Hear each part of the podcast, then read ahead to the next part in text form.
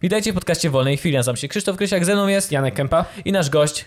Maciej, Maciej je w internecie, w dowodzie Blatkiewicz. Maciej Bratkiewicz, znany z kanału, jeszcze raz? Maciej je. Maciej I z je. bloga Macieje. I z bloga też. Macieju, czym się zajmujesz? Dokładnie tym, co powiedzieliśmy przed chwilą, czyli jesz. prowadzę kanał na YouTubie o jedzeniu. Blog jest w stanie zawieszenia. Czyli teraz jesteś bardziej youtuberem. O, o wiele bardziej. Tak, no blog jest nieaktualizowany od marca w zasadzie, a przez poprzedni rok był też tak aktualizowany raczej z doskoku. Mhm. Znaczy, wydaje mi się, że ostatni post widziałem, że 6 miesięcy temu był wrzucony. Bardzo Coś możliwe. takiego. No to zgadzałoby się chyba. Marzec, kwiecień może, faktycznie. A dlaczego zostawiłeś, zostawiłeś bloga? Mm, Są dwa powody. Powód finansowy, czyli na YouTubie można więcej zarobić zdecydowanie, a powód drugi, że jednak kręcenie filmów wydaje mi się ciekawsze niż pisanie.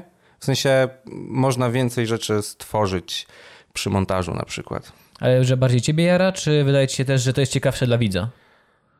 Znaczy są różni ludzie, jedni wolą czytać, jedni wolą oglądać i mam dużo tego typu komentarzy, yy, ludzi, którzy czytali mnie na blogu i za bardzo nie podoba im się to, co tworzę yy, na YouTubie, co często wynika z tego, że po prostu w ogóle tego YouTuba nie oglądają w żaden sposób.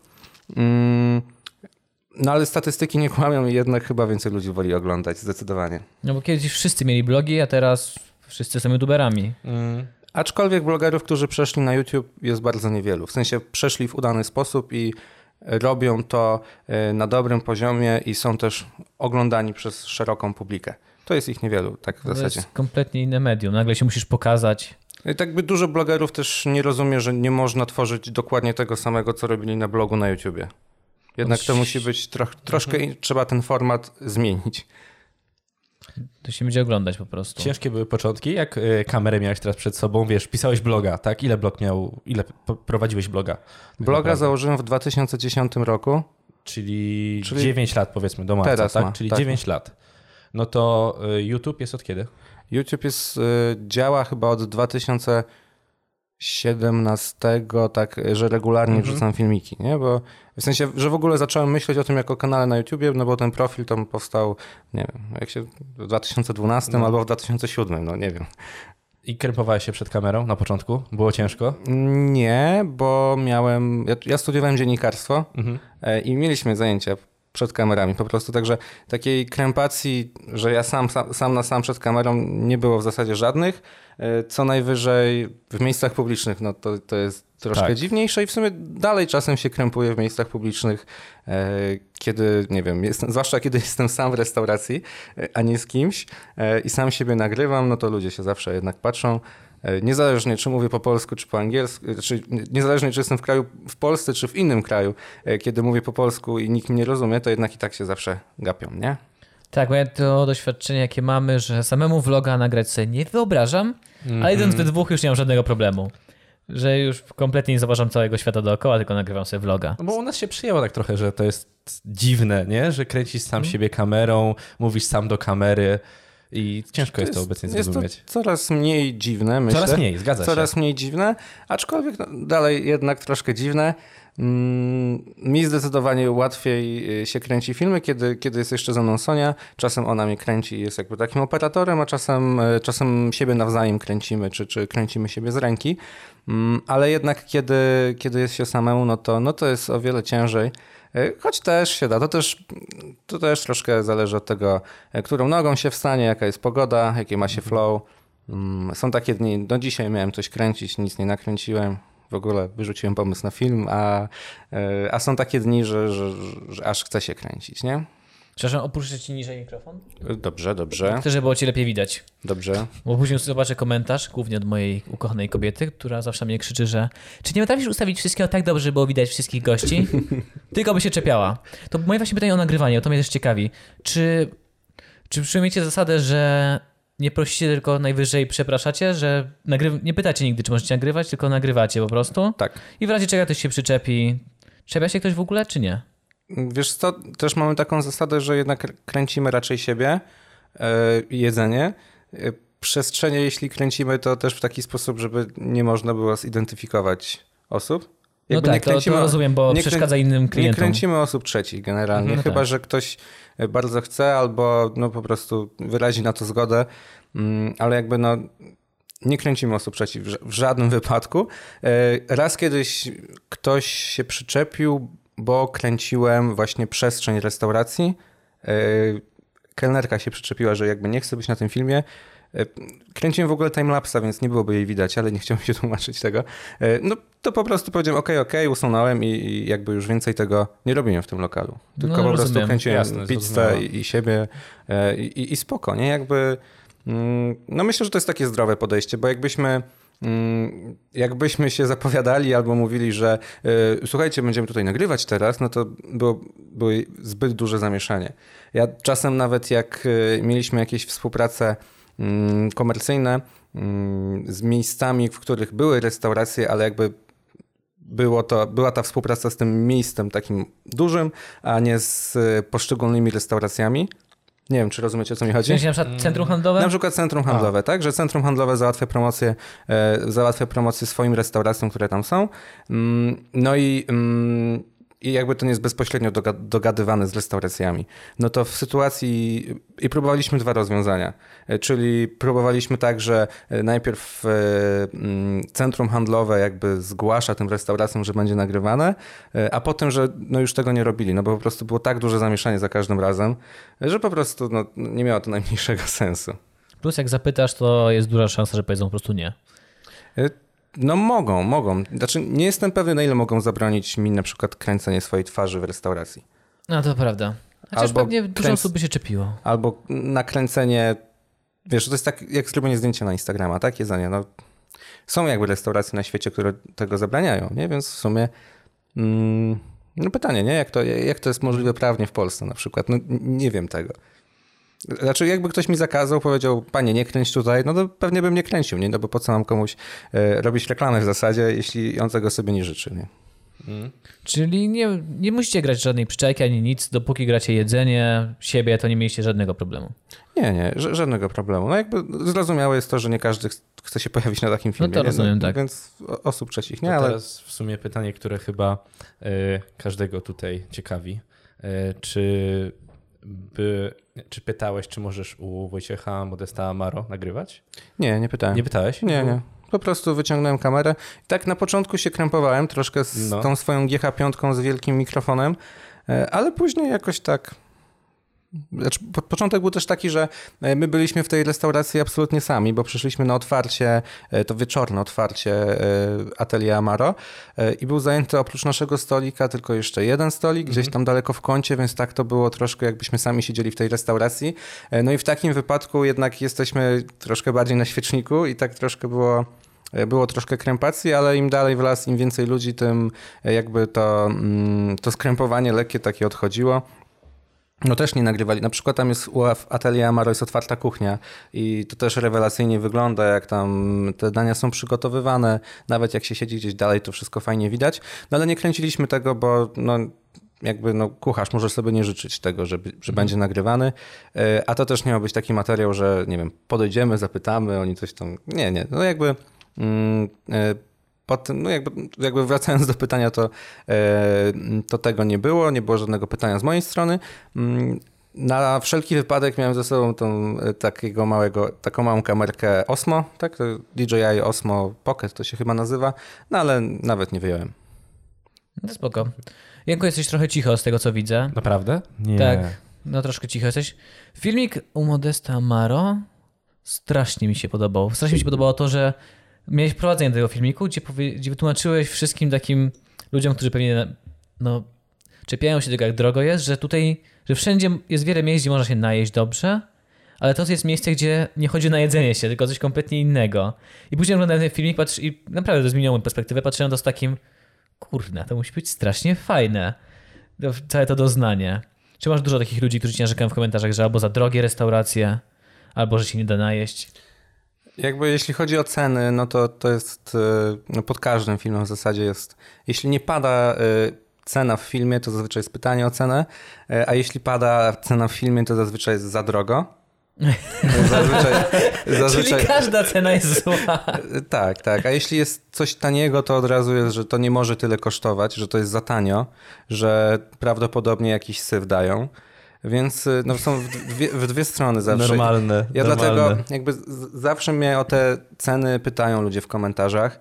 e, I ja z każdym kolejnym filmem coraz mniej je chcę podawać, bo po prostu to prowadzi do troszkę niepotrzebnych dyskusji, bo te, też te filmy nie są jakby o tym, czy jakość do ceny jest ok, nie? Tylko raczej chodzi o to, żeby pokazać coś fajnego, żeby pokazać jakieś fajne restauracje. No i jeśli faktycznie ta cena jest jakaś taka no fajna, że warto o niej powiedzieć, albo no tak jak u Modesta Amaro, no wszystkich to naprawdę interesują, bo ludzie nie zdają sobie sprawy, ile taki posiłek mogą koszto- może kosztować.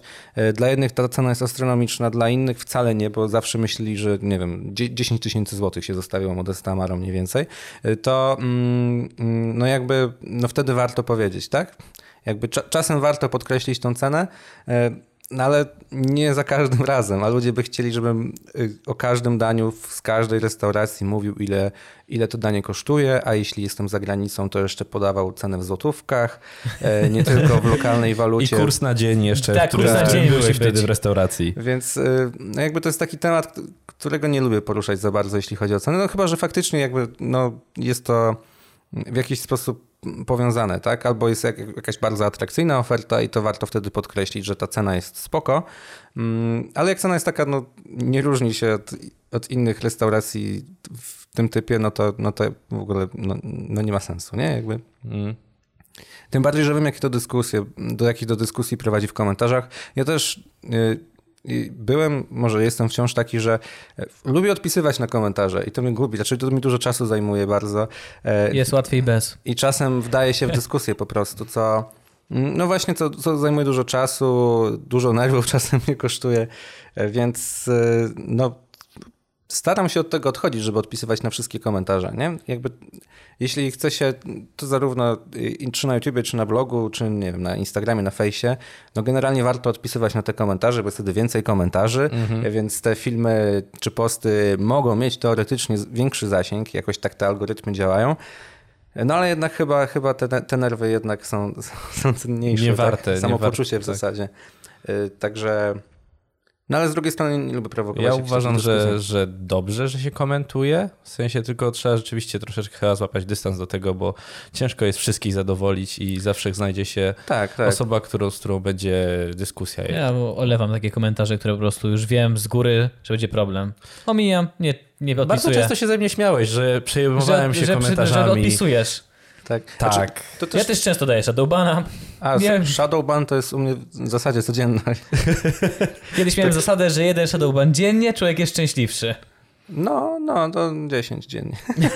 Nie, no, 10, zależy od, Wow. zależy od dnia. Znaczy wiesz, bo też pod, pod tymi filmami, zwłaszcza tymi zasięgowymi, to często są jakieś e, komentarze, e, które zawierają cztery słowa. Na przykład chuj ci w dupę.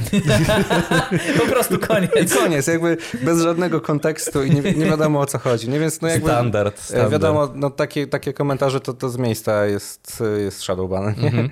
No, ale no jakby no, no tego jest, jest trochę, nie? Teraz wpadłem na pomysł w sumie. Tak a propos takich złych komentarzy, tutaj chuj ci w dupę, jak powiedziałeś. E, e, tworzysz vlogi, tak? E, chodzisz do tych restauracji i jest mnóstwo innych takich też e, vlogerów. Jest, są inne konta, są inni twórcy, którzy zajmują się tym samym. Czy są, masz wrogów? Ale Ale no w sensie, wśród- że nasłali, wiesz, bo to- to jest internet. Zdarza się, że nasyła się widzów na, na, na czyjeś e, filmy. Czy normalnie masz znajomych? Wiesz, e, dobrze, Boże, to źle brzmi. Czy zdarza się, że masz, możesz mieć z kimś na pieńku? Czy ludzie mają, albo słyszałeś o kimś, że mają ze sobą na pieńku? Ale w sensie chodzi ci, że twórca z twórcą? Tak, Tak. tak, tak, tak. Mi się wydaje, że ja nie mam. No chociaż no, może ktoś to kryje po prostu w środku. E, Ale jakby tak oficjalnie, e, oficjalnie to, to, to o nikim nie wiem. E, Żeby ktoś na, na kogoś, Wojny ktoś na mnie kulinarne. nasyłał. Wojny Jakoś, kulinarne też, w internecie. jakby ja w, w sumie żałuję, że nie ma zbyt dużo właśnie polskojęzycznych vlogerów o jedzeniu. Mhm. Jest ich dość niewiele, e, zwłaszcza takich powiedzmy w moim stylu, czyli mm, mówiących o jedzeniu e, dość szeroko na mieście, e, raczej nie sieciach, chociaż czasem sieciach, tylko pojedynczych restauracjach, no to takich vlogerów jest niewiele. Jest dużo jakichś, znaczy dużo, jest kilku takich, którzy o fast foodach coś nagrywają, ale, na, ale trzymają się tylko tych fast foodów, dużych sieci fast foodowych, czy e, do, dodają do tego, nie wiem, kebaby na przykład. E, No jakby to jest dużo, moim zdaniem, czy może to jest dość szeroka grupa, ale jakby jest to dość jakby węższe od tego, co, e, co, co robię ja. Jedynym takim kanałem, który powiedzmy robił coś w tym stylu, byli nienasyceni, ale ostatnio coś cicho. Nie dodają nowych filmów. Z Włodkiem Markowiczem teraz zaczął E, tak, kręcić i Karol. jakby to był w podobny, wiadomo, były spore różnice, nie? ale jakby jeśli chodzi o restauracje, które oni odwiedzali, no to były podobne do tych, co ja odwiedzam. I to był chyba taki jedyny kanał, który, który robił coś, e, coś, coś podobnego, tak? W 100%, znaczy może nie w 100, ale w 75% coś podobnego. E, Przynajmniej jeśli chodzi o jakieś takie większe, no bo nie znam całego YouTube'a oczywiście. Ale fajnie by było, jakby była ta konkurencja, bo algorytm YouTube'a działa tak, że poleca ci podobne filmy. I gdyby był y, drugi kanał, który ma 100 tysięcy wyświetleń, y, 100 tysięcy subskrypcji mm, właśnie o, o jedzeniu na mieście, no to kiedy on by dodawał film, ten kan- jakby na tym kanale pojawiał się film, no to automatycznie kierowałby też do moich filmów. Jak dramy youtuberów teraz, wiesz, tych komentarii, tak? Czytaj. Tak, znaczy to jest teraz- napędzane w trochę inny sposób, no bo to jednak, jednak dosłownie się przekierowują, Mhm. a w przypadku, w przypadku po prostu systemu polecenia, z poleceń na YouTube, no to, no to działa po prostu podobna tematyka, nie? Mhm. Jak widzę w Analyticsie z jakich filmów, z jakich kanałów wchodzą na moje filmy, to to są zawsze podobne kanały, znaczy podobne, w sensie te same kanały się powtarzają, no niekoniecznie są o podobnej tematyce e, tak ściśle, no bo jak, tak jak mówiłem, nie ma zbyt dużo takich kanałów, E, no ale na przykład kiedy Nienasyceni publiko- publikowali regularnie, e, też chyba dodawali film w ten sam dzień co ja, w środę, no to zawsze było wejść bardzo dużo z kanału Nienasyceni. No i jakby y, to jest dla mnie trochę, z jednej strony no fajnie, tak, nie ma za dużo konkurencji, więc pewnie e, jak jest jakiś reklamodawca, który szuka w tym temacie akurat kogoś, no to trafi na mnie, no ale z drugiej strony jakby były, był drugi taki kanał, albo trzy takie kanały jeszcze, albo Mm. pięć, no to by było jeszcze lepiej, myślę. Mój Boże, musimy stworzyć w wolnej chwili dwa. Zdecydowanie, będą się na zmianę krasować. Tak, jeden odcinek w niedzielę, drugi w połowie tygodnia i będziemy cały czas ze sobą konkurować, tylko sami ze sobą. Rozwiązany problem. Idealnie. E, Miałem pytanie a propos jeszcze zarobków. E, czy, re... czy jak robisz gastrowloga, Mhm. to zysk z reklam na YouTubie w ogóle ci zwraca tego gastrowloga? Zależy od tematu, oczywiście od tego, jak ten film pójdzie, ale generalnie tak. W sensie też zależy od tego, jak ten film jest skonstruowany, bo jeśli film jest skonstruowany z, wiz- z wizyty w ośmiu restauracjach, to niekoniecznie, też zależy od typu restauracji. Jak to są kebabownie i kebaby po 15 zł, no to może się zwrócić. Mm, ale jak to jest wyjście do jednej restauracji, na przykład niedawno nagrałem taki film w Pradze o najlepszych burgerach mojego życia, e, no to ten film się zwrócił tam kilkukrotnie. Ja tam byłem dwa razy w tej, y, w tej w tym lokalu i mm, nie wiem, wydałem tam równowartość może 100 zł, bo te burgery były dość drogie. No tak myślę, że koło stówki. No to, to ten film wielokrotnie więcej zarobił. Znaczy No wielokrotnie, no kilka razy więcej. Oglądałem właśnie jednego gastrowloga, gdzie byłeś w kilku miejscach i tak na niego patrzyłem i sobie myślałem, że o nie, nie, to, to się nie zwróci. Wiesz, to, to też zależy. Mówię, zależy to, jak ten, ten film pójdzie mocno, nie? W sensie, jak e, wiele osób go obejrzy. Mm, I na przykład, no, myślę, że w, we wrześniu czy w sierpniu wszystkie się zwróciły. No Okej. Ze spokojem. A czy zakładam, że reklamy nie są twoim głównym e, sposobem zarabiania kasy? Na YouTubie? Tak. W sensie... E, ogółem. W, ogółem w sierpniu i wrześniu chyba były nawet, bo A, te, bo te wyświetlenia były takie szalone trochę. E, I dzięki temu jakby było, była to jakby procentowo, nie wiem czy większość, no ale taka duża, duża część jakby z zarobków na, Okej. na YouTubie. Bo mnie zastanawia, czy masz często zaproszenia, na przykład, że przyjść do jakiejś restauracji, że oprócz jedzenia dostajesz kasę, czy w ogóle przyjmujesz takie zaproszenia? Y, Wiesz co, bardzo często dostaję takie zaproszenia, żebym przyszedł i zjadł za darmo i żebym A, po prostu tyle, okej. nakręcił na, na ten temat vloga. Y, Ludzie myślą, że pizza, która kosztuje restauracji, jakby koszt przyrządzania tej pizzy, nie wiem, kosztuje 5 zł, no to, że to jest dla mnie super nagroda. Jakby ona kosztuje w menu 3 dychy, ale I piwo ci damy. tak, tak, to, to jest dla mnie super wynagrodzenie i, i na pewno warto nagrać film. No i śmiesznie, jak to są jeszcze restauracje z innych miast albo z jakichś małych miejscowości w ogóle. No to wiesz, tak e, trochę trudno mi zrozumieć jakby, gdzie ja tutaj wygrywam, jeśli muszę najpierw wydać, nie wiem, 50 zł albo 100 zł na dojazd do tego miasta. Owszem, też się zdarzają płatne propozycje współpracy, y, no i one są, one są oznaczone wtedy, nie? W sensie mówię o tym, że, że zostanę tutaj zaproszony, albo jest też ten film zawiera płatną promocję Mhm. i tak dalej. Aczkolwiek no, restauracje, same, same restauracje raczej, raczej rzadko, no bo też nie ukrywam, że ceny są dość wysokie, więc No, Okej. restauracji nie zawsze na to stać, albo też nie, znaczy może nie tyle nie stać, co e, przekalkulowują sobie, że, mm, że nie zwróci im się to w jeden dzień, tak? Tylko by to musieli chwilę, chwilę poczekać. Nie, jakby spoko, nie? Jakby też dla mnie e, głównym klientem, jeśli chodzi o współpracę, też nie chcę, żeby były restauracje mimo wszystko, nie? No bo to też nie o to chodzi. Wolę, jak to są jakieś e, marki. Z sieciami jest trochę inaczej, no a też z sieciami to też zależy od sieci. Z większością sieci nie chcę współpracować po prostu, bo e, często sieciowe restauracje mają niższy poziom. Zwłaszcza jeśli myśl- myślimy o takich największych sieciach, no to, no to z nimi zazwyczaj nie chcę współpracować, chyba że mają fajny pomysł. Bo na przykład z McDonaldem kiedyś współpracowałem i mieli fajny pomysł, pokazali jak McDonald's wygląda od kuchni. To jest w ogóle jeden z pierwszych filmów e, sponsorowanych u mnie e, na kanale. I myślę, że to fajnie wyszło. W sensie pokazaliśmy naprawdę, jak to tam wygląda od środka, obaliliśmy kilka takich mitów, ale takich, wiecie, grubych mitów typu, że e, nie wiem, mm, mm, wołowina jest jakąś dziwną mieszanką nie wiadomo czego. Wiecie, jakieś takie, takie mity, takie grube mity, nie? No i pokazaliśmy wszystko, jak wygląda od środka i to było całkiem spoko. Jeszcze tam e, jacyś widzowie moi też przyszli, także to, to fajnie wyszło, nie?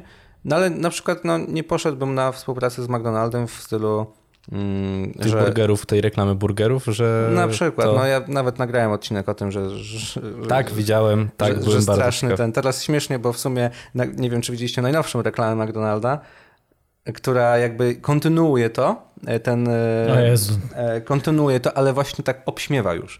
A, I, wow. I pytanie, czy jakby od początku było takie założenie, czy jednak, Nie, nie, nie, nie, nie. czy jednak nie. No ale w każdym razie, y, no jakby nie nagrałbym filmu typu, y, nie wiem, idę na Big Maca i mówię, że Big Mac to jest najlepszy burger na świecie, nie? Czy, I palec do góry. I, pa- i I tak. palec do góry. No jakby Big Mac jest kultową kanapką i jakby można by wokół tego jakąś fajną historię zrobić, ale jakby no wiecie o co chodzi, nie? Jasne. Daj sobie 5% mniej y, Tak, głośności. wiem, jestem za głośny. Bo sam cię bardzo- mocno słyszę. Ja Miałem coś o Big Maca. W ogóle mamy znajomego, który pracował w Big Macu. Musimy się dowiedzieć... W Big Macu, o tak. W McDonaldzie. Musimy się dowiedzieć, czy ma podpisaną jakąś NDA, że nie może zdradzać tajemnic. Chociaż z tajemnic, które nam zdradził, wyszło na to, że w McDonaldzie bardzo dbają o, o to jedzenie. Nie, jeśli chodzi nie wiem, jakieś takie trzymanie się standardów, no to e, McDonald's jest jak najbardziej na plus, nie? To też... e, Ja też tak uważam. E, To też jest, jakby też często mówię, czasem jadam w McDonaldzie i jeśli chodzi o jakieś tam wrażenia smakowe, no to rzadko to jest coś fajnego, choć mam też jakieś tam swoje ulubione kanapki, czy lody lubię z McDonalda, O, lody. mimo że no wiem, że to nie są, nie wiem, lody rzemieślnicze czy coś, No jest e, dobre. ale e, w, nie wiem, w sytuacji, kiedy jadę sobie autostradą i albo w ogóle jadę po Polsce drogami i nie znam jakby tych przydrożnych barów, a jestem mega głodny i chcę coś zjeść, no to najprędzej zjem właśnie w McDonaldzie albo nie wiem, w KFC, e, bo wiem, że tam te standardy są trzymane i też wiem jakby jak mój organizm reaguje na to jedzenie. A jakbym się tam zatrzymał w jakimś zajeździe, o którym nikt nigdy nie słyszał, e, no to nie wiadomo, no jakby jest jakieś ryzyko zawsze. Niekoniecznie będzie źle, może będzie pysznie i w ogóle obiad życia, no ale jednak jest to ryzyko, a w drodze wolę jakiegoś takiego ryzyka nie, nie ten. No plus smakujesz szybciej po prostu. Wiadomo, wiem o czym mówisz. Z Poznania wracaliśmy. Pojechaliśmy razem do Poznania z Krzysztofem. Mhm. E, I, I Krzysztof Piękne miasto, muszę powiedzieć. pierwszy raz był. Byłem pierwszy raz, bardzo mi się podobało. Tak. I wtedy jak wracaliśmy, było smażalnia ryb, Janek, smażalnia ryb, szybko, idziemy, idziemy. Ale nie. Nie, nie, nie, nie pozwoliliśmy mu na to. Nie, nie, nie. To Woleliśmy, był- woleliśmy, nie, woleliśmy nie ryzykować. Nie wiem jaka to jest smażalnia ryb, ale generalnie tak Bo my objeżdżaliśmy No tam właśnie, jakoś- Jakoś daleko to było już od Poznania. daleko. Ale do Warszawy jechaliście z Poznania nie autostradą? Tak, bo chcieliśmy ominąć dwa pierwsze odcinki płatne. A, tak, klasyk, E, klasyk. Ciążeń Golina chyba wjechaliśmy wtedy. Klasyk, klasyk, tak. No to, są, Klasyk. to jest 40 zł w końcu. co by nie patrzeć. Taka, Bo- taka boli. rybka smażona, nie? No nie Krzysztof? No, dobra, mogliśmy tego pożałować. Zostaw mnie. Ale na przykład a propos ten promocji, jak widziałem u ciebie ostatnią promocję tego szampana w, w Kliko, Tak, do, dobra wymowa. to była fajna, bardzo fajna promocja. Znaczy, Czy to że- był W taki ogóle akcja była fajna. fajna. Znaczy, akcja mi się strasznie podobała. Akcja spoko. No, jakby No. też film jest, bo też są u mnie filmy we współpracy z jakąś marką, w której ta marka jest, nie wiem, tylko partnerem, jest tylko wspomniana. Miałem na przykład takie filmy z Borżą czy z Heinzem. E, No a tutaj jednak ta marka była od początku do końca w tym filmie, nie? więc jakby to jest troszkę więcej, więcej tego takiego reklamowego kontentu. Jakby sam film był po prostu Reklamą. filmem promocyjnym tej akcji, którą uważam za fajną jak najbardziej. Mm, więc jakby ten odbiór no, wśród widzów mógł być trochę inny, chociaż tam widziałem, że jeśli chodzi o tam stosunek łapek w górę do łapek w dół, to był taki jak zawsze, więc... Było jasno powiedziane, że to jest reklama i przy okazji zobaczyłem tą ich akcję i tak, Tak, ale w ogóle to pomysł. jest e, śmieszne, bo czasem e, właśnie pod tym filmem też się pojawił e, komentarz w stylu wygląda jak materiał sponsorowany. Mimo, że tam na początku było właśnie, że jest? film zawiera Wow. płatną promocję, nie? Więc Brawo. Ja w tym filmiku podobało mi się to, jak dostałeś tą mapę, miałeś tą mapę i tak jakbyś mapę skarbów e, A, wziął trochę tak, trochę Dzisiaj tak. odwiedzimy pięć. Tak, tak, tak stanąłeś jak, jak, jak prawdziwy Pięć. pirat szukający skarbów. no. To było zabawne. E, a propos Poznania. Byliśmy w Poznaniu, już powiedzieliśmy, że piękne miasto. E, I w sumie śledziliśmy twoją ścieżkę w sumie. To, co polecałeś w Poznaniu. Mhm. Teraz ci się dostanie. Dostanie ci się... Nie, byliśmy w dwóch... Byliśmy, chcieliśmy do trzech lokali pójść. Tak, dwa były zamknięte. Dwa były zamknięte. Ale to ogólnie były- przez to, że nie wiedziałem właśnie, że nie aktualizujesz, wtedy nie wiedziałem, że nie A, aktualizujesz okej. vloga od marca. A były zamknięte Ale w sensie... aktualizujesz, prawda? Bo to jest tak nawet jak jest zamknięte, to chyba aktuali, aktualiz, aktualizowałeś to. No, Wydaje tak. mi się, że tak było. Raz na Potem- jakiś czas coś tam usuwam, nie? Mhm, mhm. Nie dodaję, a usuwam. Czy po prostu lokale nie istniały już w tym miejscu. No. A, loka- ale już nie istniało, okej, o to chodzi. I byliśmy w szoku, bo z jednego paliśmy do kolejnego i ten też nie istniał i tak... Wiecie, ja za- zawsze też powtarzam, że mimo wszystko warto sprawdzić Facebooka wcześniej, danej knajpy, Tak. Może i tak. albo wpisać nazwę w Google i tam też, znaczy nie, nie zawsze jest, że jest zamknięte na stałe, ale często jednak to... Ale zrobiłeś nam takiego smaka, że już nie patrzyliśmy, tylko wiesz, widzieliśmy drogę do, do lokalu. Okej, okej. No. Ale zjedliście w końcu coś dobrego? Zjedliśmy, zjedliśmy. Byliśmy w... E, U dziadka. u dziadka. A, to klasyk Na też. schabo, na schabo No, Nie, i do tego schabowego musicie dostać, bo nie był dobry. nie wiem, Ale- jak to się stało w ogóle. Zresztą był ugotowany w tłuszczu. Wiesz co, bo też jest taka historia z dziadkiem. Byliście w centrum czy na Jeżycach? W centrum. W centrum. No bo jakby mm, ktoś wykupił tą markę, czy zmienił trochę nazwę i jest w tym starym miejscu, w którym było kiedyś u dziadka, Mhm. a teraz u dziadka jest na Jeżycach i nie wiem, czy się nazywa u dziadka w ogóle. Fakt, trzeba Jakieś- jechać na Jeżyca. Jakiś taki absurd A trochę. byliśmy na Jeżycach. Byliśmy na Jeżycach. Robiłeś zdjęcie... y, E, kamienicy Borejków. Z Jeżycjady. A Jeżyce super generalnie. Polecam. Mm. Dużo dobrego jedzenia też. Czyli jedziemy jeszcze raz. Okej, dobra. Tylko musi być cieplej. Wybroniłeś się ze schabowego. niech Musi będzie. być cieplej. I właśnie tutaj się też pojawia moje pytanie. Czy bardzo, czy, czy, czy często cię piszą ludzie e, narzekając na twoje polecenia? Czy masz takie wi wiadomości typu, a poleciłeś to i to, nie najadłem się. Nie no wiesz, y, zawsze są jakieś takie komentarze, zawsze. No chyba w większości przypadków knajp to się musi zdarzyć, tak? Bo y, co wynika no jakby z wielu kwestii. Raz, że no to, że nagrałem film 3 lata temu i poleciłem restaurację, no to nie znaczy, że wciąż ta restauracja No utrzymuje ten sam poziom. To po pierwsze. Po drugie jednak w gastronomii jest coś takiego, że e, no jakby no w większości przypadków to nie, nie robi maszyna, tylko jednak robi człowiek. No i człowiek no, myli się, tak? Także e, myli się, może się zmienić człowiek, ten człowiek może to robić inaczej e, i to może dzień później już być inaczej, nie? Więc no jakby nie ma... Mm, powtarzalność w gastronomii jest bardzo wbrew pozorom rzadka. E, Restauracje, które utrzymują tą powtarzalność, no to utrzymują się na rynku chyba najdłużej. E, Nawet jeśli nie jest to wybitne jedzenie, ale po prostu zawsze wiesz, co, co dostaniesz. E, No ale nawet w takich powtarzalnych miejscach, e, jeśli, nie wiem, mają 100, 100 wydawek dziennie, czy 200, czy 300 wydawek dziennie, no to jeśli jedna nie wyjdzie, no to to jest niewielki procent, tak? Jakby Mm. y, i to wszystko się może zdarzyć, plus jeszcze liczba e, komentarzy osób, które się zawiodły, e, jest nieproporcjonalna do ludzi, którzy się nie zawiedli, tylko że ile osób, która się nie zawiodła, napisze, że się nie zawiodła. No tak, nie? to prawda. Więc y, te komentarze się zdarzają przy jednych restauracjach częściej, przy innych rzadziej. I bardzo często, jak czytam te mm, te komentarze, no to wynika po prostu z nich, że coś jakiś człowiek zepsuł po drodze. Często obsługa, która, nie wiem, była niezbyt miła, albo nie doradziła wystarczająco, albo to, albo tamto, no albo kucharz, który był inny, miał zły dzień, uczył się dopiero, no to to się zdarza, nie? Więc y, bardzo rzadko jest takich negatywnych komentarzy, kiedy, nie wiem, chwalę jakąś restaurację i chwalę za to, jakich składników używają i tak dalej, no to jednak y, takich zawodów jest mniej, że nie wiem, myśleli, że będzie nie, jakieś, jakieś super mięso, a nie było, nie? No jakby, y, no ten, ten człowiek w gastronomii zawsze jest y, takim, y, no taką częścią tego biznesu, która na, najczęściej zawodzi niestety. No ale nie możemy wprowadzić maszyn do tego. Straciłoby to swój urok, nie oszukujmy się. No ciężko by było. O, No. o maszyn, o mój Boże, byłem na w Modlinie. Yy, kiedy to było? Sobota 22 wróciłem z Portugalii. W Modlinie, głodny. Znaczy nie skupiłem chodzi rzeczy. I słyszeliście o Kebab and Go? Tak, nawet jest film na kanale. Tak, naprawdę? Tak, tak. Kurde, bo idę tak sobie przez Modlin, zadowolony, nagle patrzę. Automat z Takie kebabem. oświecenie jak w filmach Jest- Harold i Kumar w podróży do Na White mnie po Castle. prostu snop, kurwa, światła. Patrzę na automat i mam takie, Jezu raj. Automat z kebabami. Niestety moja baba zobaczyła mnie i automat i powiedziała, że nie, wychodzimy. W tym momencie wychodzimy z Modlina.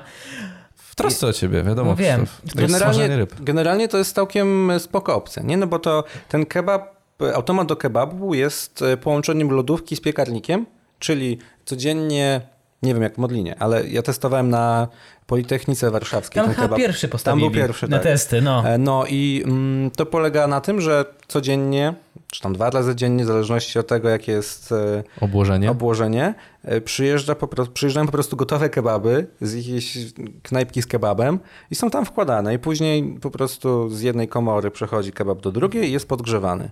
Wtedy, kiedy ja to testowałem, była tylko taka wada, że no naraz mógł przygotowywać, tam podgrzewać jednego kebaba ten automat, a kolejka studentów długa. Podgrzewanie trwało 4 minuty. O Jezu. Ojeju. Więc Jezu. e, ja z- zjadłem po 40 minutach swojego kebaba, zanim jakby doszła moja kolej, nie? E, To był w ogóle najpopularniejszy film przez długi czas na kanale. Przez cały 2018 rok prawie, dopóki nie nagrałem o kawiarni Ani Lewandowskiej. Jezu, później o innych celebrytach. Nie widziałem. Jak w październiku byś to wydał, to by studenci w ogóle zwariowali wtedy to. O, muszę Ale to... czy no. dobry był ten kebab? Był całkiem okej. W sensie nie był to najlepszy kebab w Warszawie, ani tam czołówka, ale był po prostu takim zwykłym kepsikiem e, z kapustą modrą, z tam sosem czosnkowym i tak dalej. I spoko, zadyszkę, więc na studiach. Na Super. Modlinie był za Bo 14. robocizna odchodzi wtedy jeszcze, nie? Bo wtedy. Kurde, ja zadyszka. teraz sprawdzę, na którym to jest wydziale. Pewnie jakieś robotyki albo coś. No, coś takiego. Masz maszyn chyba? Jesteś... O Jezu, to przy moim dawnym wydziale. No to Na ulicy... Wrócisz na Narbuta. studia. Narbuta, o dokładnie tam. Jezu. Muszę podjechać. No musisz wrócić. Znaczy, mi się w ogóle wydaje, że te automaty są już na wielu wydziałach, nie? No bo to jakby super biznes. To prawda. No u mnie to nie, u mnie to w lesie na mojej uczelni, bo już skończyłem. Na wacie. Więc na wacie to nie, nie, nie, tam to... Ale Janku, ja myślę, że powinniśmy podjechać. Jasne, jak najbardziej. Do jedzenia nie trzeba mnie I to najśmieszniejsze esz- jeszcze, jeśli chodzi o ten film, który był o tym, o tym automacie z kebabami, no to ten film trwał 3 minuty. U mnie raczej filmy są powyżej 10, No. a to był taki film nagrany na spontanie, na szybko, nie? I kiedy się okazało, że to jest naj- najpopularniejszy film, no to tak troszkę żałowałem, że to było tak potraktowane jednak po macoszemu, raczej po macoszemu. No po prostu poszedłem, zjadłem kebaba, powiedziałem co i jak i tyle, nie? Bez żadnego tam, żadnej rozbudowanej narracji, czy choćby spróbowania dwóch kebabów, bo były dwa różne, z różnym mięsem, nie? Więc... wtedy byś czekał 80 minut, to już w ogóle. Nie, no pewnie bym drugi, na drugi dzień przyjechał, czy, czy coś takiego, bo jednak bym... To też jest ciekawe, bo wiele osób myśli, że to, co jest w jednym filmie, to jest nagrane zawsze w jeden dzień. No ale to, to tak nie jest, nie? Jak włączyłem twój filmik o kebabach, tak miałem na początku filmiku. Ciekawe. Ale od razu zobaczyłem, że zmieniają się ubrania, że to nie jest możliwe zjeść tyle kebabów w jeden No, dzień. no. A przez chwilę miałem w głowie, ciekawe ile da radę w ten jeden dzień. Wiesz co, ale to jest najśmieszniejsze, że właśnie pod tym filmem się wiele takich komentarzy pojawiło, a ja tam mam różną długość włosów, różną długość brody, jest różna pogoda, a ludzie, nie wiem, jakby nie zauważają tego w E, ogóle. Masz komentarze, że zjadłeś 10 kebabów albo coś takiego? No, no tak, nie? O, chłopie, gdzie ty to wszystko mieścisz? Kopie! Ja mam wrażenie, że naprawdę mógłbyś o komentarzach, które są pod tymi filmikami, można było, możesz je sypać z rękawa, bo naprawdę jest dużo tego. No tak, są To- to bardzo jest- różnorodne też, nie? E, Ale czasem się za- zaskakuje i pojawiają się naprawdę fajne, rzeczowe komentarze, czasem krytyczne, ale napisane kulturalnie. Najgorsze są, najgorsze są już komentarze, które są fajnie napisane, są krytyczne, e, wytykające mi błędy. I na koniec jest takie... I na końcu jest napisane na przykład ty głupi chuju, nie? No i, no i w tym momencie jakby y, no nie pozwalam żeby na, na to, żeby mnie tak publicznie jakby Nie, no jasne. wyzywano, więc leci shadowban, nie? Ale 95% tej treści była fajna, mogłem się odnieść, nie wiem, przyznać się do błędu albo spróbować polemizować. No, ale ty głupi chuju. Nie, tego się nie zwalczy. To jest y, niesamowite. Bardzo też widzę, i to zarówno na YouTubie, na YouTubie najczęściej, ale też to było na blogu, czy, e, czy na Facebooku, czy na Instagramie też się zdarza, że mm, ludzie tak trochę nie potrafią krytykować innych osób bez e, jakichś takich personalnych przytyków, nie?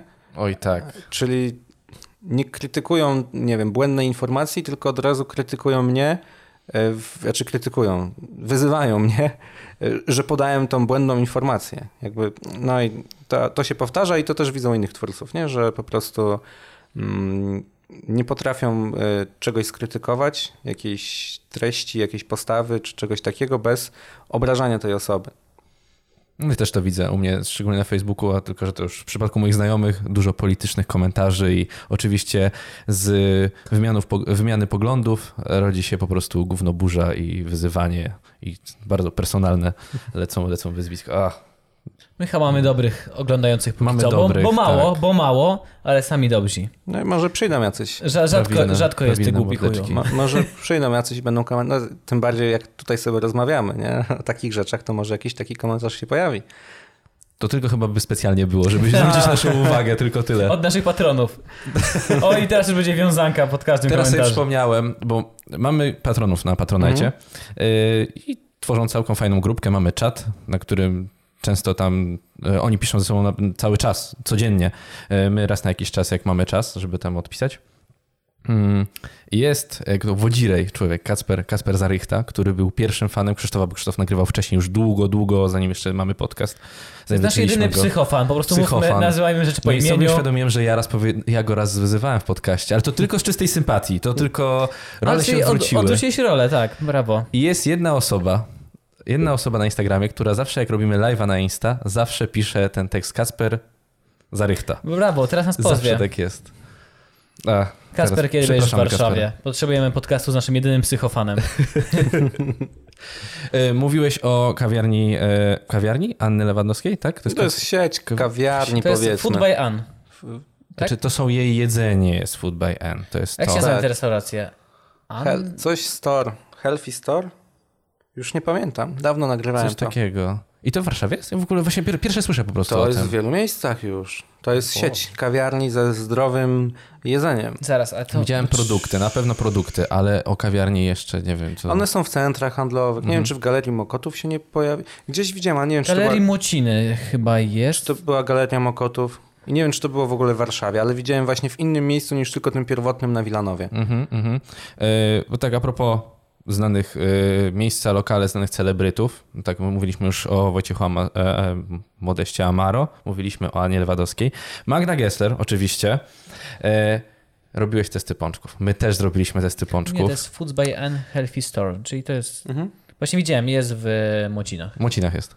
I zgadzam, zgadzam, zgadzamy się z tobą, że te, znaczy w sumie pączki od Magdy Gessler nam nie, nie za bardzo smakowały. Nie? Nie, są tragiczne. Ale czy byłeś na Górczewskiej? Bo wydaje mi się, że nie byłeś na Górczewskiej, na pączkach na Górczewskiej. Nie, nie byłem. Ale słyszałeś? Ludzie ci polecali, czy Tak, nie? tak, tak. Znam, znam ten. y, Jak to nazwać może ładnie? Legendę. No, legendę. Legendy. Tak, legendy. No, przepyszne są. Takie Tak moje słyszałem. zdanie. Tak słyszałem, ale jakby nie, nie było nigdy okazji. Ja lubię pączki, ale nie aż tak. Chyba. W sensie ja jednego. Kiedyś, kiedyś miałem taki tłusty czwartek, że zjadłem tych pączków 17 chyba, e, Mm. ale e, obecnie to zjem jednego pączka w tłusty czwartek i, i, i mi wystarczy. Tak. Poza tłustym czwartkiem nie pamiętam, żebym sam sobie kupił pączka gdzieś. Jakby gdzieś tam kiedyś, jak zostałem poczęstowany, fajnie, no słodkie, dobre, smaczne często, ale tak, żeby samemu sobie kupić, no to nie pamiętam. Mm, ja uwielbiam.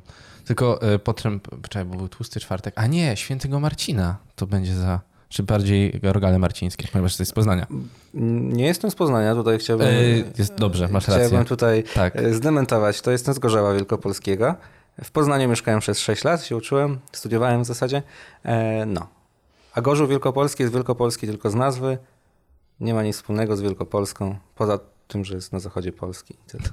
Dobra, ale co... Ale się- świętego Marcina, tam przecież rogale, bo mam, mój wujek stamtąd pochodzi, jeśli Mhm. dobrze pamiętam. No i przecież je się tam rogale, no bo to, ale to jest dlatego, że to jest blisko Poznania, prawda? Głównie ale dlatego. w Gorzowie W Wielkopolskim... Gorzowie mi się- Wielkopolskim. Nie? Znaczy, Zawsze mi się wydawało tak. W Lidlu są, nie? Ale tak poza tym to ja nie kojarzę, żeby przez 19 lat, no 15 lat mieszkałem w Gorzowie, to żeby przez te 15 lat ktokolwiek, gdziekolwiek kiedyś wspomniał o rogalach świętomarcińskich w innym kontekście niż je jadł w Poznaniu. O, Mój wujek kłamał w takim razie. Zawsze przywoził, jak jechał na święto niepodległości do domu, w rodzinne strony i przywoził, zawsze mi przywoził e, rogale. może w jakichś cukierniach y, były te rogale sprzedawane, ale to nie było tak, że je się je, tak jak w Poznaniu, bo w Okej. Poznaniu to się je wcina. Em, tak. I wolę rogale niż pączki, zdecydowanie. Choć no rogal to jest bomba kaloryczna, no to tam to jest o wiele bardziej kaloryczne niż Nigdy nie pączek. byłem świadom, ile to ma kalorii. Aż potem Mnóstwo. zobaczyłem to no, wszystko, orzechy, poczytałem. margaryna, tak? A, W, no w zależności od wielkości. Margaryna? Nie, nie, nie, nie. Margaryna to jest właśnie, bo też jest film o tym na, Widzi, na widziałem, kanale. widziałem, oglądałem, bo I- my zrobiliśmy testy rogali. I margaryna to, to jest zbrodnia generalnie na rogalu. E, Mimo, że to jest oficjalna mm, Receptura. receptura No, to, jednak, margaryna. to jednak y, masełko musi być. Wtedy no niestety są droższe te rogale. Mm, To tak stosunku, no, zwłaszcza jeśli też się używa tam migdałów i tak dalej. No wszystkiego tego, e, co, co się powinno, a co nie jest e, w tej recepturze, no to to wychodzą jakieś tam całkiem kosmiczne pieniądze za jednego rogala. No ale w smaku tak moim zdaniem są lepsze. Tak? W sensie ludzie, którzy przez całe życie jedli na margarynie i według tej receptury, to też mogą być tak przyzwyczajeni do tego smaku, że po prostu stwierdzą, że te są lepsze i tyle. E, No, ale tak, masło. Ja po raz pierwszy jadłem rogala świętomarcińskiego rok temu, jak robiliśmy test rogali. zamówiliśmy je specjalnie z, Poznania. licenc- z cukierni, która... Tak? Tu, No w Poznaniu możemy powiedzieć, tak. sama certyfikat, czyli robiła na Tak, margarynie w takim razie. Musiała robić na margarynie, no. Musiała. Mhm. Znaczy, mogłaby zrobić na maśle, ale wtedy by nie dostała certyfikatu No tak. i musiałaby je sprzedawać drożej. Chyba, No żeby to- miała stracić pieniądze Był to. to dla mnie ciekawy deser. I naprawdę bomba kaloryczna, ale że pączków nie lubisz. A propos rzeczy, których... Nie, no właśnie, teraz wyszło, że nie lubię pączków. Znaczy nie, przepraszam, dementujemy to. Nie ku... Wolisz rogala od pączka. Tak, tak, tak. No, najlepiej. Generalnie, jeśli chodzi o jakieś takie słodkie rzeczy, to mm, poza jakimiś sernikami, to poza jakimiś takimi, nie wiem, ciastami, deserami w restauracjach, to raczej nie jestem taką osobą, która e, przechodząc ulicą obok cukierni, e, kupi sobie ciastko, czy właśnie jakiegoś pączka, czy coś do domu, albo żeby zjeść w biegu, to nie, to raczej nie. Za to desery w restauracjach to się zdarza. Dobra, mam ważne pytanie a propos rzeczy, których nie lubisz. Widziałem filmik, w którym powiedziałeś, że nie jadłeś flaków. Jadłem już. Już jadłeś flaki, Już poprawiłeś to. I jak? E, spoko. Jakby spoko, koniec. No bo wesele bez flaków to, to, to nie wesele. Ale nie, no, przydryl był to. Właśnie wesele z flakami? Ja, N- Naprawdę? No, u nas zawsze. Tutaj. Jak to teraz wyszło? Teraz u nas zawsze jest, nie? jakby nie spotkałem na weselu flaków jeszcze. Rosło albo flaczki zawsze jest. E, zawsze jest rosół na początek i barszczyk gdzieś tak już Pod koniec. pod koniec. Tak. A flaki tak? Czy to taka weselna zupa? Spotkałem nieraz flaki. Tak, tak. No Do to- wyboru prawie zawsze. O, na No tak- osiemnastki, na, na wesela. Okej. Ja tak I... wesela to na, na zachodzie Polski albo na, na północy. Mhm. Dawne zabory niemieckie, więc może dlatego. Chociaż nie wiem. Nie wiem, czy to się łączy w ogóle. Ale jadłem flaki. Tak, jadłem flaki i uważam, że spoko. Jadłem też flaki po wietnamsku. E, tak, nie pamiętam, czy się tak nazywała ta zupa. Nie pamiętam, to, to był taki sos bardziej nawet. I też były bardzo spoko. Jadłem też takie flaki z mm, e, w chińskiej restauracji, co się wrzuca e, takie ten jeszcze surowe do, ten do gotującego się wywaru i później się je. Eee, Shabu shabu, tak? To takie... Mm, Czy to jest hot inaczej. To jest hot pot. A, Hot inaczej, pot to okej. podobna jakby zasada. Więc y, tak, no jadłem. Ale czy to takie super? Jak zobaczymy... No takie spoko. W sensie to nie jest coś, o czym myślę, żebym chciał to zjeść. O, jak to A, okej. czasem z ciekawości zjem właśnie, jak nie wiem, flaki po wietnamsku, albo nie wiem, byłem w restauracji czy w miejscu, w którym flaki są specjalnością, e, takie polskie flaki, no to wtedy bym pewnie zamówił, żeby, żeby spróbować. No a to nie jest tak, że budzę się rano i myślę, ale mam ochotę na flaki. Albo nie wiem, siedzę wieczorem w domu i myślę, ale mam ochotę na flaki, nie? To, to jednak inne zupy raczej. Krzysztof po prostu tak y, ciężko mu zrozumieć, że nie tylko tutaj, że jeszcze Polska, to wszystkie inne regiony Polski. No tak, no, ale zawsze, zawsze się śmiejemy. Ja po prostu się zdziwiłem, Tego. że zobaczyłem twój filmik, że nie jadłem flaków i mój mózg od razu, jak to? Jak to nie, mógł, nie jadł flaków? u, mnie w domu się nie jadło, to tak szczerze mówię, że jakoś nie... Nie była to zupa, którą pałano sympatią u mnie w domu, więc jej się po prostu nie robiło. Moja ukochana chyba, nie wiem czy jadła, bo na nie patrzy zawsze z takim obrzydzeniem. Nie. Zabierz to ode mnie. Pewnie jadła, ale zawsze jest, też zabierz tak to ode mnie, patrzyłem. tak nie. Jak niektórzy na tatara. Za to ja lubię czerniny na przykład bardzo. Czym jest czernina? Czernina to jest zupa z krwi kaczki. Mhm. O, Czarna polewka. nie, ja... O, nie jadłem, bo ja nigdy nie dostałem czarnej polewki. W wydaniu wielkopolskim jest ona taka z, y, słodkawa, bo są jakieś bakalie w niej też. Mhm. E, plus no, jakby tak krew kaczki też jest, to nie jest taki smak jakiś, no jakby generalnie całość jest taka trochę słodkawa, trochę słonawa, wiadomo. I mm, y, no jest bardzo smaczna. Naprawdę bardzo smaczna i to, to jest akurat taka zupa, którą czasem mógłbym powiedzieć, że mam na nią ochotę, Mhm. choć, no nie wiem, poza Wielkopolską ona może inaczej smakować. To jakby to też jest tak, że ona w Polsce jest w kilku wariac- wariacjach, czasem bardziej słona, czasem bardziej kwaśna, czasem bardziej słodka i właśnie w Wielkopolsce jest taka bardziej słodka. I też ciekawostką jest to, to w sumie w kilku już filmach powiedziałem, że e, kiedyś e, rodzice dzieci namawiali, namawia, na, swoje dzieci namawiały do... te- Bu, jeszcze raz. Dzieci namawiają rodziców. No, rodzice e, namawiali swoje dzieci do tego, by jeść e, czerninę, Mhm. e, wkręcając te dzieci, że to jest zupa czekoladowa.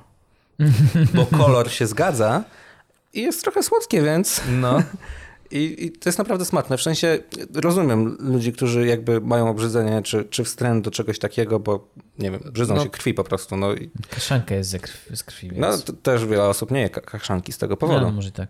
No i jakby y, z czerniną jest podobna historia, y, ale jeśli nie ma się tego obrzydzenia albo potrafi się to obrzydzenie powstrzymać, no to proponuję spróbować, bo jest to smak bardzo ciekawy. Mhm. I to w swoich stronach jadłeś, tak? Czy, Y, nie, czy to w Wielkopolsce. Ja dopiero to poznałem, jak mieszkałem w Poznaniu. Aha, okej. Nie, to muszę spróbować.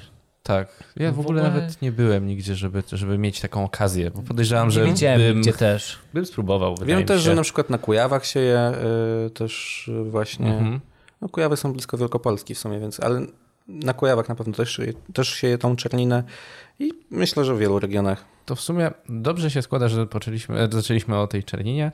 E, najobrzydliwsza rzecz, jaką zjadłeś? Czyli czytaj robaki. Nie Mhm. wiem, czy coś takiego próbowałeś kiedyś, miałeś okazję, czy... Jadłem robaki, no to to spoko w sumie. W sensie takie, Kurczę, Podoba nie. mi się ta szybka odpowiedź. Takie spoko w sumie. jakby to... Mm, Najgorzej eklerka. Uuu, nie, nie tknął. Wiesz, tak opowiadasz teraz o normalnych rzeczach.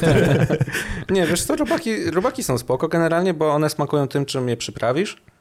E, Zazwyczaj je prażysz, więc są chrupiące i wyobrażam sobie, że jem je zamiast popcornu w kinie. Znaczy, generalnie nie jem w kinie popcornu, ale wyobrażam sobie, że właśnie w takiej sytuacji jakiejś, że nie wiem, przed telewizorem siadam i sobie chrupię czymś takim, nie? E, I w sumie miałoby więcej wartości odżywczych niż jakiś popcorn czy chipsy na przykład. Mm, tak. Więc y, czemu by nie? Y, No problem jest tylko, żeby po prostu zrobić w Polsce to tak, nie wiem, pójść do sklepu i kupić sobie kilo świerszczy, nie?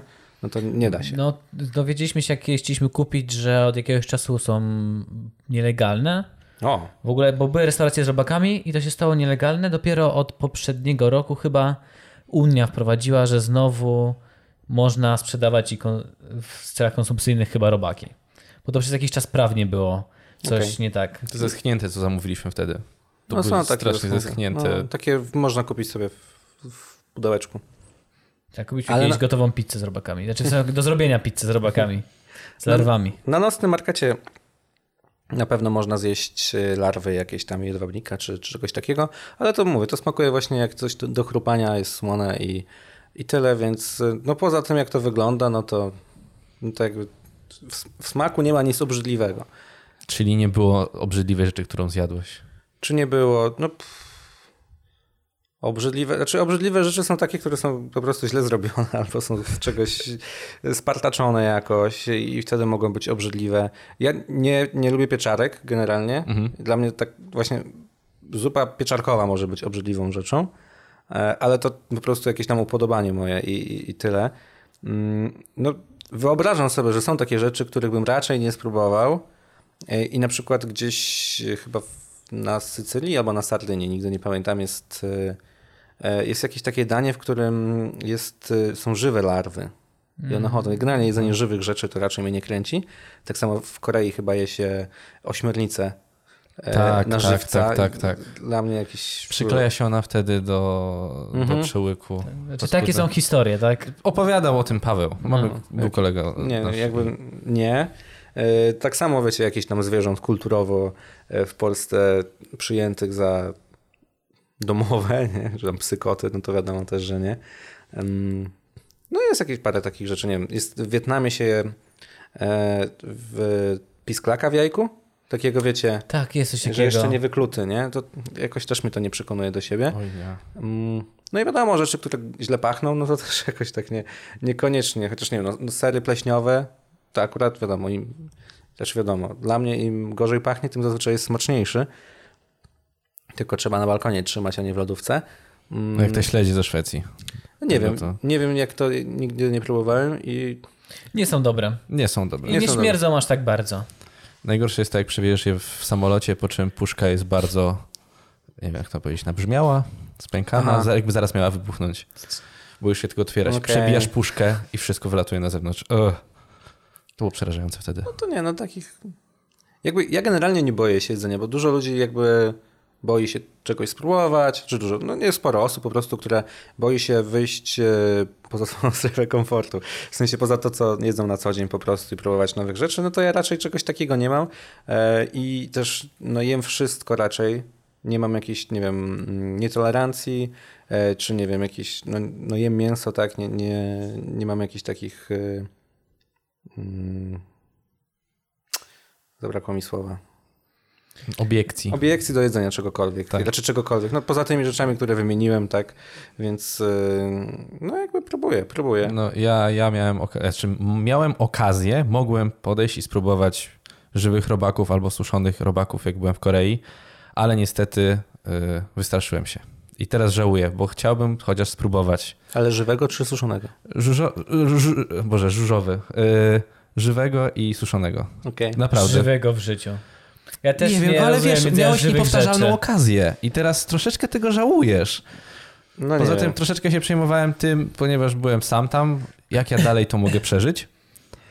Yy, bo potem, wiesz, masz na przykład jeszcze 5 dni tam i Mhm. chcesz je wykorzystać e, w 100%, a co by było, gdyby, gdybym się rozchorował, czy coś, tak. Chociaż no... Z tym chorowaniem to też tak, wiesz, no jakieś pewnie, nie wiem, czy do Korei się szczepisz na coś, jak lecisz? Nie, nie, nie, nie. Do Korei się nie szczepisz, no ale to powiedzmy jest bardziej cywilizowany kraj, więc raczej nie ma jakichś tam nie wiadomo jakich e, chorób zakaźnych. Mhm. Chyba, nie wiem, ja tak strz- strzelam teraz, bo się nie, Nie, nie, znam nie, na Korei jest- w ogóle. Więc y, czy byś się pochorował, pewnie było to ostro przyprawione, więc no co najwyżej byś posiedział chwilkę na toalecie. Nie, pamiętam tylko, że to już e, legendarna historia, jak leciałem tam, oczywiście trzeba zadeklarować, co się wiezie. Mhm. No i to była moja pierwsza dłuższa podróż. No i w samolocie dostałem kwitek, blankiet, żeby zadeklarować, co przewoziłem. No i dla kolegi, ze względu na to, że tam był na wymianie studenckiej, wziąłem mu paprykarza szczecińskiego i jedną cebulę. Dla żartu. Dla żartu. Po czym okazało się, że nie można tam przewozić warzyw i owoców. No i ja tak troszeczkę, no nie powiem, byłem troszeczkę zestresowany i wpisałem one onion, nie? o, nie, nie. To... Jakoś się w końcu okazało, że jakaś olbrzymia kara finansowa jest za takie rzeczy. Nie? Nie, nieprawda? Ale za- zarekwirowano tą cebulę, czy nie? Nie, co ty, przewiozły ją dalej. okej. W sensie ogólnie to wyszło tak, że jak już e, odebrałem bagaż, e, przy wyjściu jakby już e, z bramek, były te bramki, gdzie można było już normalnie wkroczyć na teren Korei z bagażem, były panie, które odbierały te blankiety i, i były uśmiechnięte i have a nice day. Okej. Tyle, nic więcej. To po co to? Nie mam pojęcia, ale na pewno gdy pode... na 100%, jakbym poleciał do Australii, Nowej Zelandii, byłoby to zrekwirowane. Na 100%. tak, Tam tak, jest no. tak, że Jeszcze szybkie połowanko. Żebyś się nauczył na, na przyszłość. tak, mała rewizja na pewno. Mała. Mała. E, Ciekawe, może już po prostu więcej nie, nie wpuszczą cię do Korei. O, na przykład. Już mają Może wiesz, jestem już na czarnej liście tam. systemie. O, Albo masz połowanko na wejście. Nieważne, co byś przywiózł. Nie, za 10 lat przyjdzie e, kwit, że muszę karę zapłacić i naliczyły się odsetki i tam będzie, wiesz, podejrzewam równowartość mieszkania w Warszawie. Tak będzie. A ciekawe, że Korea, Korea ma ten, e, umowę o ekstradycję z Polską. Najwyżej powiesz, co mi zrobicie. Nie, nie, nie, strasz mnie, błagam. Wiesz dobrze, że się nie wypłacę wtedy w żaden sposób. Sprzedaj mikrofony. Mm. Zawiesiłem się. Mówiliśmy o obrzydliwych rzeczach generalnie. O obrzydliwych A, rzeczach. Okej. Nie Twoje obrzydliwe nie- nie ma- jedzenie. Ja nie, Jakie ty zjadłeś? Byłeś teraz w Portugalii, może coś teraz zjadłeś? Nie wiem, na przykład no, są tam mają te e, karakois, to się nazywa ślimaczki. Takie do piwa w, w, robione na oleju w sosie. To jest bardzo dobre. To moja ukochana też nie chciała tego jeść, bo twierdziła, że są obrzydliwe i przy okazji te śl- ślimaczki mają takie minki smutne. takie naprawdę mają smutne minki. Nie wiem jak to się dzieje, ale czy to nie było obrzydliwe, to było bardzo dobre. No w Portugalii dobre jedzenie. Ja też jak byłem w czerwcu, no to miło wspominam. Dwa razy byłem i naprawdę jeszcze bym wrócił. No, ja tak samo. E, Ty stricte zwiedzać, bo Krzysztof to był na surfowaniu, tak? Na, Tak. na surfowaniu. No ja to zwiedzanie. Zwiedzać, zwiedzać Zwiedzanie. jeść. I gdzie byliście? Byliśmy w Lizbonie Lizbona. na cztery dni. Także taki szybki Też wypadek. byłem.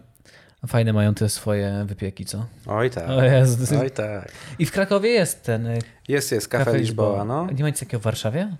W Warszawie możesz dostać te pasztele, Denata? pasztele denata, możesz dostać e, na Haligwardii, ale nie są dobre. O, Nie są dobre. I chyba, nie wiem, czy coś słyszałem, że na Biobazarze na, e, na Mordorze też Mhm. są czasem, ale nie byłem, nie sprawdziłem. Biobazar na Mordorze? Jest tam biobazar? Jest coś takiego, no taka... E, Krzysztof. u, próbowałem rozwalić ten podcast. jest Wybaczcie. tam e, ten, no, no taki biobazar, w sensie, Mhm. że wystawcy wystawiają swoje jakieś tam produkty mniej lub bardziej rzemieślnicze. Właśnie sobie uświadomiłem, jak bardzo mało znam takich miejsc. W sensie wiem, że jest hala gwardii, hala koszyki. e, Czy biobazar jest typowo taki do, mm, żeby kupić coś do domu raczej, nie? Mhm. Tam może, no może zjeść właśnie takie ciasteczko, jeśli jest faktycznie e, na miejscu, ale tak to są to raczej takie, że wiesz, ryby są jakieś, takie rzeczy. Tam byłem raz tylko, mimo że Mhm. mieszkam blisko, to jakoś nigdy więcej się nie zapędziłem. Mm, No ale są tam jakieś ciekawe produkty, powiedzmy, na pewno. No ja byłem w Krakowie właśnie w tym e, Cafe Lisboa. No to cudownie, naprawdę. I klimat tego miejsca jest świetny. Jakbyś naprawdę trafił do Portugalii. Tak, tak. No. Fajnie No, było. Portugalczycy są powolni. I mnie jako człowieka, który mieszka w Warszawie już dopiero rok, strasznie denerwuje tak jak wolni, Powolni są. są? No mi się wydaje, że to spani, tacy odcięci. No, W sumie w tych W kolejce po tak. kawę stałem chyba 20 minut. Pani, która robiła kawę, się bardzo nie śpieszyła. No właśnie, nie, nie śpieszą się, tak bym powiedział. No To jest trochę... No jak na południu generalnie. Połu- w południowych krajach Europy się nie śpieszą. Ale dziwić się im tak ciepło, tak No przyjemnie. Właśnie, po co mają się spie- śpieszyć? U nas tylko trzeba dom ogrzać, rachunki zapłacić ten za grzanie. U nich nie trzeba. Zazdroszczę trochę. Zazdroszczę. E. Ja miałem jeszcze pytanie jedno. Ważne dla mnie, taka prywata dla mnie. Osobiście nienawidzę kolendry. Nie wiem O. dlaczego. Podobno niektórzy. Podobno kolendra jest jakimś takim smakiem, że ludzie go wszyscy niby różnie czują, nie wiem. Ja i moja matka wyczujemy kolendrę. Z, z kilometra nienawidzę kolendry. Smakuje ci jak mydło? Jak e, Ludwik.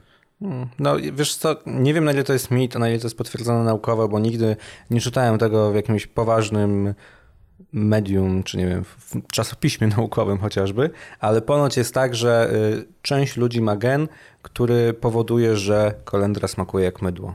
Kropka. Jak, mi, jak mam to jak danie, mydło, Ludwik, no taki... czuję Ludwik, smakuje mi Ludwikiem, nienawidzę.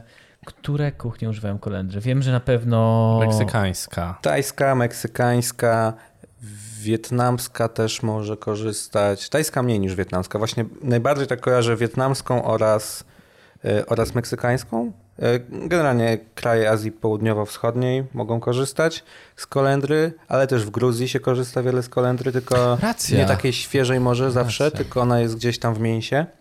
E, Więc tak, jest, jest dużo krajów, w których jest kolendra. Mi kolendra smakuje Bardzo. O wiele Tak? bardziej niż. To jest, jeśli chodzi o jakieś takie właśnie zioła świata, naj, moje ulubione. Mm. Mógłbym dodawać kolendrę wszędzie. O wiele mniej lubię na przykład bazylię, choć też lubię, ale gdybym miał wybierać bazylia czy kolendra, no to, no to kolendra. Mam tak samo. Naprawdę? Tak. Jak byłem na jakiej właśnie tajskiej kuchni na Chmiel, gdzieś z swoją ukochaną, dostaliśmy takie wielkie zupy jedzenia, jakiejś tam tajskiej zupy. Mhm. Z, z, milionem dodatków. Ja tylko wziąłem pierwszą łyżeczkę tej zupy i miałem okej, dobrze, to ja nie jem tej zupy. Będzie co się stało? Kolendra. A chcesz mojej? Biorę. Tej też nie jem. nie zjadłem zupy. Wyczuję z kilometra, nie wiem czemu. No to wiesz, to już omijać. Już wiem. Jak proszę o na przykład, nie wiem, burrito, to proszę bez kolendry. No, jak się da. W niektórych miejscach się da. Na nocnym markecie e, był e, taki facet e, z bagietkami wietnamskimi i jak chciałeś bez kolendry, to musiałeś dopłacić złotówkę. O mój Boże. No bo- Rasizm. On chciał autentycznie to robić, więc jak ktoś chciał jakieś udziwnienie, czyli bez kolendry, no to trzeba było zapłacić. Zarabiał na ludzkiej e, genetyce. Czy tak było w menu? Pytanie, jak to tam e, wychodziło ostatecznie? Ile osób Mhm. decydowało się jednak nie brać tej kolendry? Tym bardziej, że w bagietkach to ta kolendra jest na górze, to sobie można ściągnąć zawsze, nie? Pewnie bym wziął bez. Znając sam siebie. Tak, nie tykasz niczego. zapłacić. I złotówkę miałbyś w grosikach, żeby też być jakby... On tak zrobił za mandat w kolejach mazowieckich. Kurczę. Dużo liczenia to ode mnie wymagało. Ale należ- jak to powiedziałeś, należało się. Należało się im. I po, wymagało też czterech pań przy kasach, że to policzyłem. Ile mandat wynosił? 160 zł? Ale ja chyba tylko 50 zł dałem, a resztę chyba zapłaciłem w... Nadal 110 zł drobnych, w żółtych. No, nie tylko, były też chyba srebrne. No ale A, trochę to ważyło, trochę mi zajęło. Ty Judaszu, ty w srebrnikach zapłaciłeś jeszcze. Ja pamiętam, że kiedyś moja babcia odkładała takie drobniaki do skarbonki, takiej typowej świnki skarbonki e, i jak byłem dzieckiem, to mi oddawała jakby te drobniaki, jak się już uzbierała cała świnka. I pamiętam, że kiedyś tam się całkiem sporo kasy uzbierało, e, że nie wiem, poszedłem do Empiku i kupiłem za to grę kompa. Koleś liczył w kasie to. Jeszcze w tych grosikach nie rozmieniłeś tego. Ja uważałem, że to jest ok, no, miałem 8 lat, tak? Także Tak, uważałem, tak. że to jest y, spoko. Mm, Tata nic nie powiedział. Nie wiem, może nie lubił tam ludzi w Empiku za bardzo. No, ale to pamiętam. Może Ja- jak poszedłeś właśnie twój tata tak trzymał kciuki, oj, będzie zabawnie, wiesz. I też pamiętam, że pamiętam, że y, wtedy chyba był fakt po jeden złoty.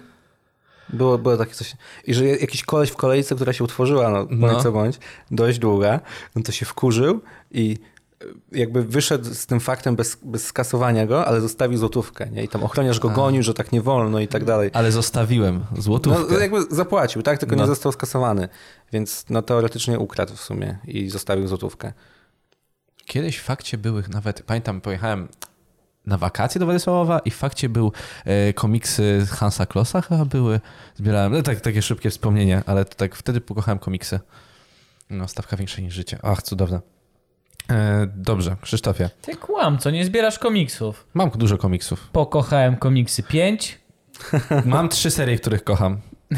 Asterix i Obelix e, i to w sumie po tacie. Jakby on zbierał i przeszło to na mnie. Ja też to przeczytałem wszystkie. E, Trzynastka rzymska? To było jakimś szpiegu CIA. Było, no. Było I coś gra takiego. też później na podstawie tego komiksu. Tak, tak. Ja bardzo lubiłem e, ilustracje tam. Były I naprawdę ta gra takie... była właśnie jedną z pierwszych gier, która była stworzona, że e, była trójwymiarowa, ale wydawało ci się, ci się, że to jest kreską komiksową wszystko O Jezu, grałem w to. Tak. nagra, e, na, Świetny narysowane. był ten komiks i nie mogłem dostać wielu części nigdzie. Nawet patrzyłem na Allegro i nie było pojedynczych egzemplarzy gdzieś. Nie? W Mhm. ogóle nie mogłem dostać tego. Tam chyba było Bo tam 18. zdradzili za dużo z tajemnic CIA. Tak, tak, wycofało to. Już nie znajdziesz autora tych komiksów. I jeszcze mój tata Torgala zbiera, ale ja Torgala nie lubię. Nie, to też jak wujek by to śmiał, to Torgal był zawsze nie, słaby. nie, nie, nie, komiksy. W sensie, no, mam te dwie, trzy serie, które lubiłem. I tyle. E, Dobrze, Krzysztofie, czy jeszcze chcesz powiedzieć o czymś, e, o kolendrze, czy więcej? A, czy mam się uzewnętrznić jeszcze czy- na temat czegoś? Lubię kukurydzę. Czy cię karmili czymś, czego teraz nienawidzisz? O Jezu Chryste. Paprykę chyba. Znaczy lubię paprykę, ale papryka w kanapie. Mieszali w coś, czego nie ruszasz od dzieciństwa. Mój Było, było coś takiego, jest coś takiego. Przez całe gimnazjum robił mi kanapki i zawsze kurwa w tej kanapce była chyba papryka, albo papryka z serem. I wiele lat, wiele lat do kanapki nie kładę papryki, dalej nie kładę, tylko jem osobno przy, obok kanapki, bo nie mogę tego smaku.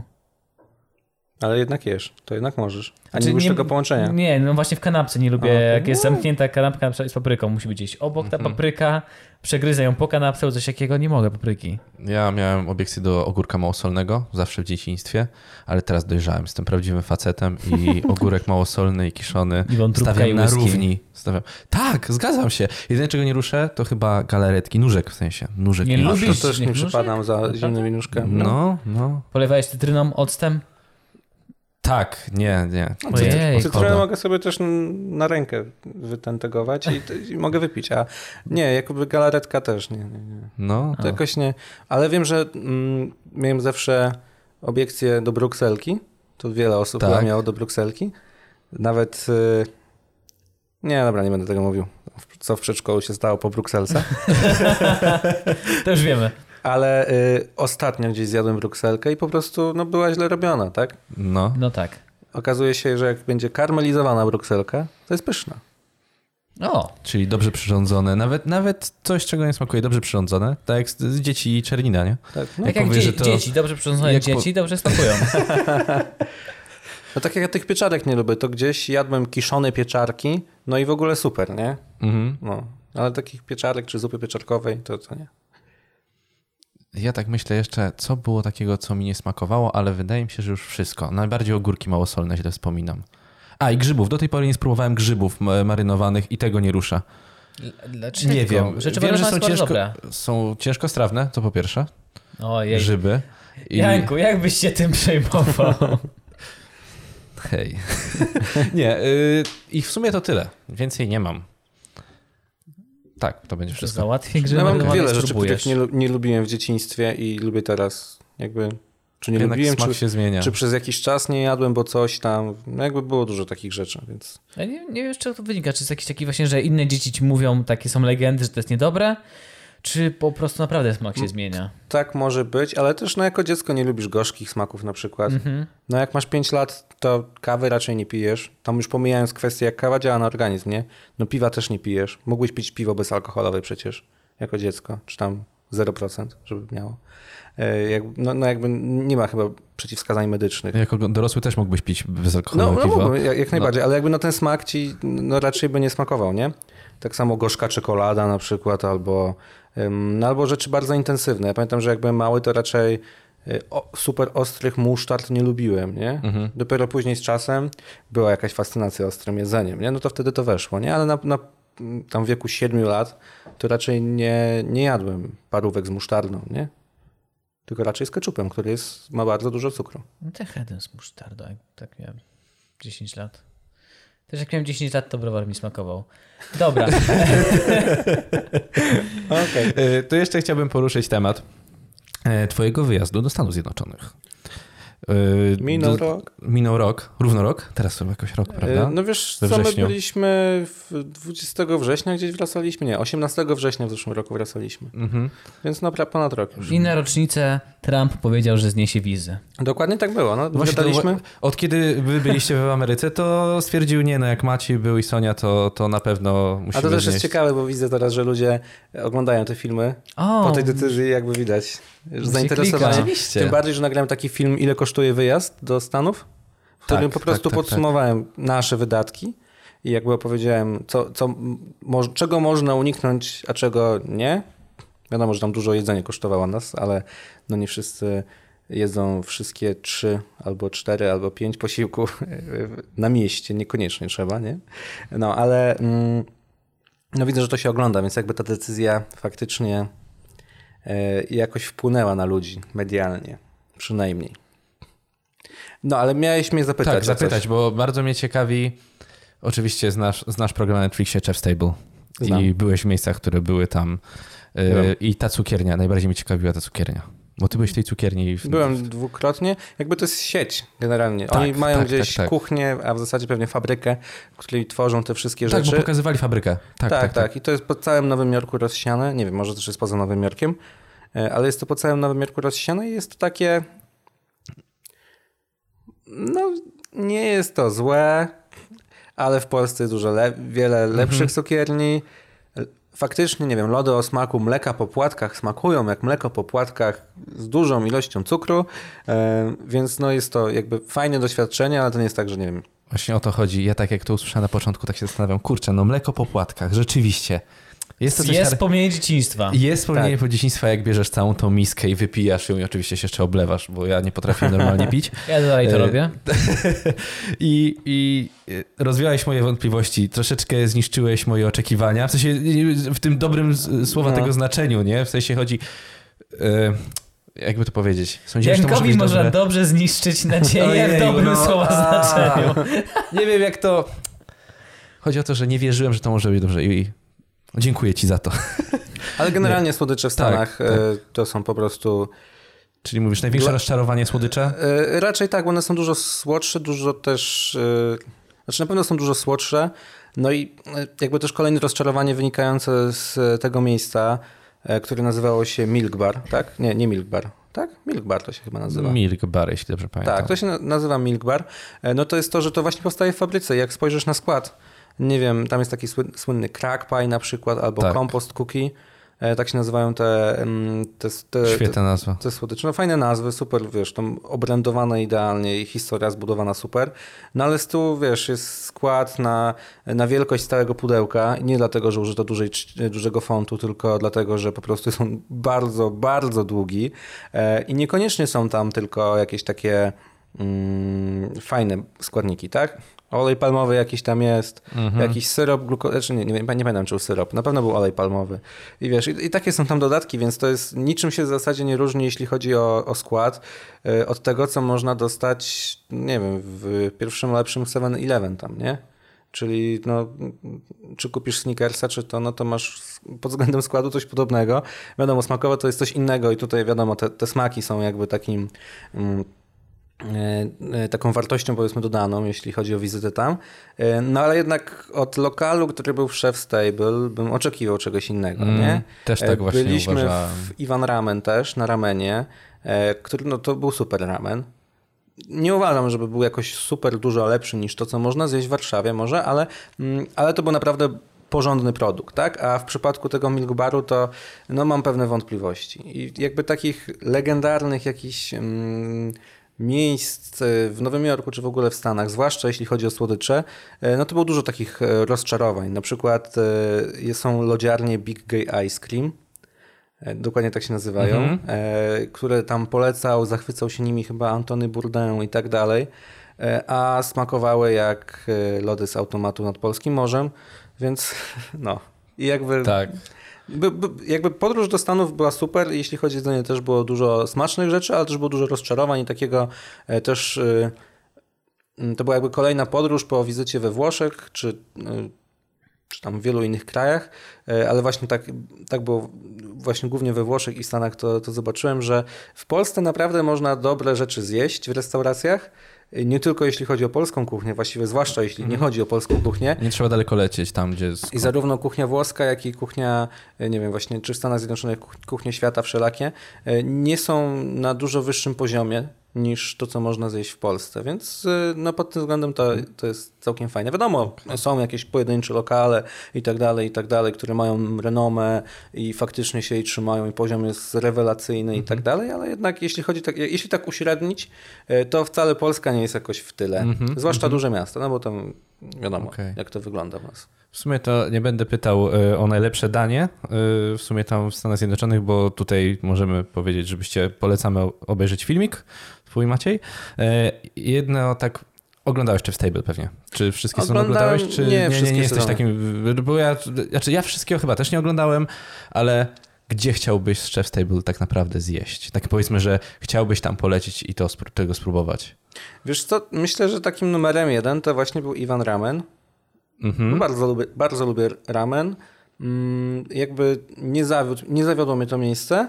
E, bo faktycznie te rameny były troszkę inne, tam jest właśnie, że on tam jakiś ma swój makaron i tak dalej i to faktycznie było czuć, Mm, no ale też jakby też nie, nie czułem jakiejś takiej różnicy w poziomie wykonania może, co, co nie wiem, w najlepszych ramen barach w Warszawie E, i to było takim moim numerem jeden. Tak poza tym była jakaś taka, mm, jakiś taki brazylijski szef kuchni był? Co na ogniu gotował? Tak, y, był, ar- on był, był argentyński i brazylijski. Obaj byli jacyś tacy. On czy podróżował, podróżował po tych, e, Boże, z danej wysokości, tak? Bo on dostosował Mhm. danie do danego, e, do danej wysokości nad poziomem morza. I tak konstruował te dania u siebie w restauracji. Tak, tak, no to było Tak. bardzo, bardzo ciekawe. Właśnie dużo, jak tak pamiętam, to właśnie te ci kucharze z Ameryki Południowej mieli fajne, fajne te restauracje. Jakoś tak najbardziej, najbardziej mnie intrygowały, najbardziej mnie ciekawiły. Y, Bo jakieś tam europejskie czy, czy właśnie amerykańskie to były takie. No fajnie, super, nie, ale jakoś nie, nie, nie aż tak, żeby tam jakoś. Jest jeden, który mnie bardzo zaciekawił. Ten w Moskwie. Na dachu. O, nie widziałem No, tego nie odcinka widziałeś? chyba. Nie wiem, czy tam nie było policzków renifera albo języków renifera. Coś Jeśli takiego dobrze było. On ten co pamiętam. gość robił miodownik. Tak, powiedział, że podobało mi się. A kurczę, teraz to. Nie powiem dokładnie to, co on powiedział, ale rosyjska kuchnia jest dobra, bo to jest rosyjskie, ale to jest gówno. Jakoś tak jak Nie, śmiało to posłuchaj. I bardzo, bardzo sprecyzował, że spoko, no to się wywodzi, to jest Rosja, tutaj mieliśmy ciężko, tak, kiedyś, ale to jest gówno i ja teraz wam chcę pokazać, że to nie jest gówno. Tak fajnie Bo tam jakiejś, tradycji Okej. wracał rosyjskiej. Y, Bo tam powiedział, że jakoś Tak, tradycyjnego tak, że jedzenia się już nie robi coś takiego. Stare przepisy jeszcze tam z No, XVIII to wieku i właśnie... Netflix, nie, nie ma co myśleć. Potrzebujecie promocji I nowego pamiętam- Chef Stable, wysyłacie e, Macieja do Ameryki Południowej, a nas do Rosji. E, tak, zapraszam. Do Petersburga. nie, nie, nie wiem, czy to był Petersburg. E, To był, albo Petersburg. Możliwe, że to był Petersburg, ale jeszcze właśnie lokalizacja tego lokalu. Kurczę, jakie to było piękne, bo to było na dachu e, jednego z wyższych wieżowców tam i wszystko było przeszklone, kopuła była przeszklona. Więc widziałeś całą panoramę Moskwy albo Sankt, Peter, Sankt Petersburga, jeśli dobrze pamiętam. No, chyba Moskwa bardziej, w sensie w Sankt Petersburgu nie ma aż tu takich, No to, no to Moskwa. Chmury No się- to Moskwa. chociaż pewnie gdzieś tam dalej są. Bo byłem w Sankt Petersburgu w tym roku, to, mm, to też byliśmy w jakiejś takiej restauracji. To był wyjazd prasowy, więc to było, to, nie było z tego vloga, było to takie bardziej i, i na Instagramie pokazane.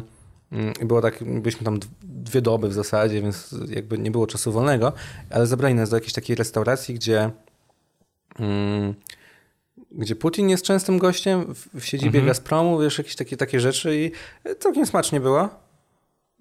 Nie jakoś może super rewelacyjnie. Dzień później byliśmy w restauracji z takim tradycyjnym rosyjskim jedzeniem i to, to było moim zdaniem ciekawsze, ale e, e, właśnie knajpa robiła wrażenie, bo był widok na jeden z głównych kościołów w Sankt Petersburgu E, i to, ten kościół był super oświetlony. No. E, Plus to była taka restauracja, w której faktycznie e, kelnerzy się opiekowali gośćmi, nie? I było ich bardzo, bardzo dużo, e, co w Polsce w zasadzie widziałem, nie wiem, właśnie w Atelier Amaro może, jeśli chodzi o taki poziom obsługi E, i, i to było takie fajne przeżycie. Ale to chyba nie jest ta restauracja, o której mówisz. Wydaje mi się, że to, co, o czym mówisz jest w Moskwie, jeśli tak... Ja muszę zaraz, ja, jak skończymy tylko na pewno napiszemy, bo to było niesamowite. Jego osobowość, lokalizacja, to co przyrządzał, było super. I pamiętam, że to i plus twoje, które wspomniałeś z Ameryki Południowej, bo to też robiło Tak, wrażenie. tak, tak. No. Też robiło wrażenie. Ja też tutaj mogę powiedzieć, że w sumie ja bardzo dużo nie oglądam o, o kulinariach. Jeśli ja raczej to tam tworzę swoje, przez doświadczenie e, próbuję i, i się uczę, a jakoś tak e, wielu programów kulinarnych nie oglądam. Oglądałem właśnie trochę odcinków Stable, podobało mi się Ugly Delicious e, przez formę, która była taka bardzo rozrywkowa, bo Chef Stable to jest takie, takie pompowanie balonika. Nie no, ale to jak oni tworzą, to jakieś, tak. wiesz, takie, wiesz, smyczkowa muzyka i tak dalej. No faj, fajnie się to ogląda, ale to nie jest takie em, do, do, y, jak to się mówi, bing- binge watching, tak? Do binge'owania. To jest takie, że sobie raz odpalisz i później, nie wiem, dzień później sobie obejrzysz. Nie, nie że pięć odcinków po, y, połykasz naraz, nie? A Ugly Delicious było takie fajnie, fajnie zbudowane, że, że to się oglądało, plus jeszcze akurat to wychodziło wtedy, kiedy już planowaliśmy wyjazd do Stanów i było trochę takich tematów, które, e, które później sprawdzaliśmy. No i, i, i to mi się podobało. Nie oglądam nic polskiego raczej, poza Makłowiczem, którego kiedyś oglądałem, wiesz, tak w... Niedzielę o 11. E, No, tam jakoś leciał. No, No. I, I tam sobie oglądaliśmy e, z tatą czasem. Mm. no i, i kuchenne rewolucje czasem wracam do odcinków y, starych, żeby pójść do restauracji, Mhm. żeby jakby obejrzeć i, i wiedzieć o co chodzi. E, no chociaż kuchenne rewolucje są zabawne dla mnie bardzo. Czyli ta gra teatralna tam, e, rzucanie talerzami i tak dalej. Jasne, E, I to, to jasne. jest taki, y, taka rozrywka typowa. Znaczy ja trochę uważam, że troszeczkę to jest ustawione. Znaczy, Znaczy, na to pewno jest ustawione, ale chodzi o to, że e, te późniejsze granie, znaczy ty na początku, że jest wszystko niedobre, potem znowu jest dobre. Czy wiesz, myślę, że to nie jest aż tak ustawione. W sensie na pewno są jakieś takie rzeczy ustawione typu, że operator, czy nie wiem, jakiś reżyser, czy producent mówi Magda zrób tak i tak, albo ty, ty i ty rób to i to. E, Ale jeśli chodzi o jakby taką samą historię, że coś jest niedobre, a później jest dobre, czy że na początku jest niedobre, no to je- jestem w stanie to uwierzyć, nie? że to jednak tak jest. Nie? Bo to jakby ten poziom e, takiej właśnie gastronomii, którą odwiedza Magda Gessler przy kuchennych rewolucjach, no taki często jest niestety, nie? A są też takie odcinki, ostatnio właśnie oglądałem, ale w końcu nie, nie pojechałem tam. Jest jakaś taka restauracja między Gorzowem a Poznaniem, włoska, na jakimś takim... e, no w jakiejś mniej- mniejszej miejscowości, nie? I, i, I tam przyszła Magda Gessler i powiedziała, że wszystko jest pyszne. Jakby problem leżał gdzie indziej po prostu. Nie, Mhm, mhm. e, nie sprawdziłem tego, czy, czy faktycznie, zresztą ten odcinek był tam 7 lat temu, czy, czy jakoś tak, więc e, no, mogło się wiele zmienić, ale w każdym razie nie sprawdziłem tego i myślę, że jakby takiego właśnie twardego reżyserowania w tym nie ma. Są jakieś takie rzeczy, które jakby trzeba Te dograć, żeby, sytuacje tam, że Tak, kiedy tak. oni rozmawiają, jasne. żeby to było bardziej takie powiedzmy mm, Oglądalne. oglądalne. I wejście no. Magdy Gessler do kuchni z palcem. Aha, to to jest tak, to charakterystyczne, to, jest Mistrzostwo Świata. Takie rozmowy przy stole też myślę nie są za bardzo reżyserowane, bo y, jakby one wydają mi się autentyczne ze strony mm, tych re, właścicieli restauracji czy kucharzy. W sensie ich reakcje są takie w miarę. y, jakby myślę, że wiele z nich byłoby trudne do odegrania dla osób bez jakby talentu aktorskiego Mhm. Bez doświadczenia też. Tam. i bez tak. doświadczenia. tak. No? Też pamiętam, raz był jakiś aktor, to bardzo, bardzo chciał pokazać, że umie grać tam. Ale też czasami oglądam, albo oglądałem. No. Yy, i, i... No i czasem oglądam jakieś takie programy kulinarne, gdzie jak gdzieś jadę. Jak lecieliśmy do Lizbony, to kilka jakichś takich e, e, właśnie programów obejrzałem. Już nie, A, nie okej. pamiętam jakby co to było, ale jakieś popularne, Dobra, popularne to... materiały na ten temat e, od osób, które to robią powiedzmy za, zawodowo, Mhm. tak? No jakby mają albo swój program w telewizji e, gdzieś za granicą, albo, albo na Netflixie, albo na YouTubie mają jakiś kanał. A propos Makowicza, tego spytam, yy, znasz jego przeróbki na YouTubie, kiedy ca cały czas mówi e, e i tam robi... Ja e, uwielbiam te przeróbki. są świetne. Ale moja ulubiona przeróbka, e, przeróbka to jest ta, Dziwik? e, w której e, mm, podłożony jest antyliroy nagłego ataku spawacza. Ebe, ebe. Ta, nie, nie, Leroy. A, anty, okej. Antyliroy, w sensie to jest dis na Leroya tam z 90 któregoś, nagrany przez Poznański, nagły atak spawacza. Nie będę cytował, bo w zasadzie, no, czy możemy tu przeklinać, tak, ale e, większość tekstu składa się e, z przekleństw. Jest tam też taki wers e, Poznań, Grunwald i Jeżyce to dwie najbardziej pojebane dzielnice. E, I to jest podłożone pod e, mówiącego coś i gestykulującego Makłowicza. E, także polecam sprawdzić. Nie pamiętam tylko jak się nazywa ten filmik, bo on się nie nazywa tam Antyleroy Robert Tak, Makłowicz, tak, tak. tylko Makłowicz e, chyba królem rapu. Coś takiego, coś takiego. Oj, dużo jest, ale najlepsze jest to, że to tak jakoś tak ładnie pasuje do siebie. Nie wiem czemu, jakoś tak fajnie jest to zrobione. Też no. jest, y, nie wiem, czy ta przeróbka nie ma najwięcej wyświetleń, y, jak jest podłożony y, pod Grubsona na szczycie. Nie widziałem. Jest, Boże, i tam ja jest, naprawdę. I on stoi na jakimś szczycie. stoi na jakimś szczycie i tam y, no, w tej piosence jest coś takiego, że tam Grubson nagle tam, nie wiem, śpiewa czy rapuje, w sumie nigdy nie wiem, kim, kim on jest, raperem czy, czy, czy jakimś takim regowym bardziej. E, mówi zobacz, E, I Makowicz pokazuje, nie wraca się pokazuje. Więc to jest super zmontowane. Nie wiem, ja nie wiem, jak to ktoś tworzył w ogóle. Tak, Czy, tak. e, czy po prostu, nie wiem, przeszukiwał archiwum e, podróży Roberta Makłowicza, które jest pewnie mega obszerne i szukał Mm. coś. Jak ktoś mógł na to wpaść w ogóle? I, czasem się zastanawiam, czy to nie jest też tak robione, że jednak... e, Audio jest e, wrzucone z innego, tak? Z innej części? Bo mi się wydaje, że audio jest bardzo często powielane, powielane, Nie, powielane. nie, to tak, to tak, ale mi, mi raczej chodzi o, mm, o, e, o to, czy nie wiem, nie jest na przykład delikatnie sk, wydłużane, w sensie Spowalniane. przyspieszane, spowalniane, nie? A to na pewno jest. Jest. Przy okazji nasz mózg bardzo dobrze nas osz- oszukuje. Że jak słyszymy jakiś dźwięk, to wmawia nam, że to pasuje do tego, co widzimy. Tak, tak, to, to na pewno.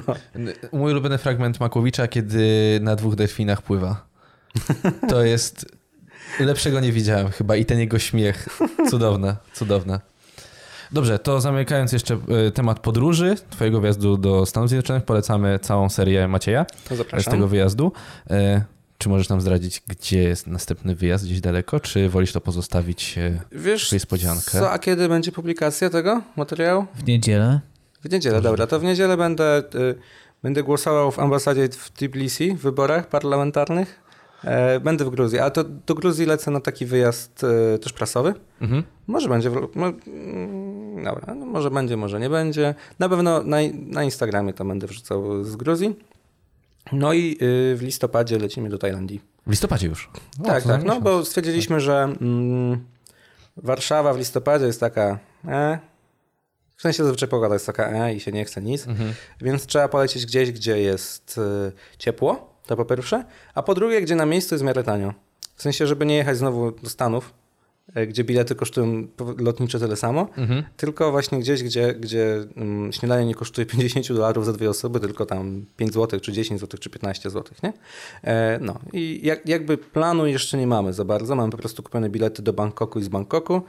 Będziemy 3 tygodnie około, może trochę więcej, bo tam lekko ponad 3 tygodnie będziemy, więc no na pewno nie będziemy siedzieć w Bangkoku tyle, tylko po prostu jeszcze nie, nie, nie siedliśmy do tego, żeby to jakoś tam w miarę zaplanować chociaż.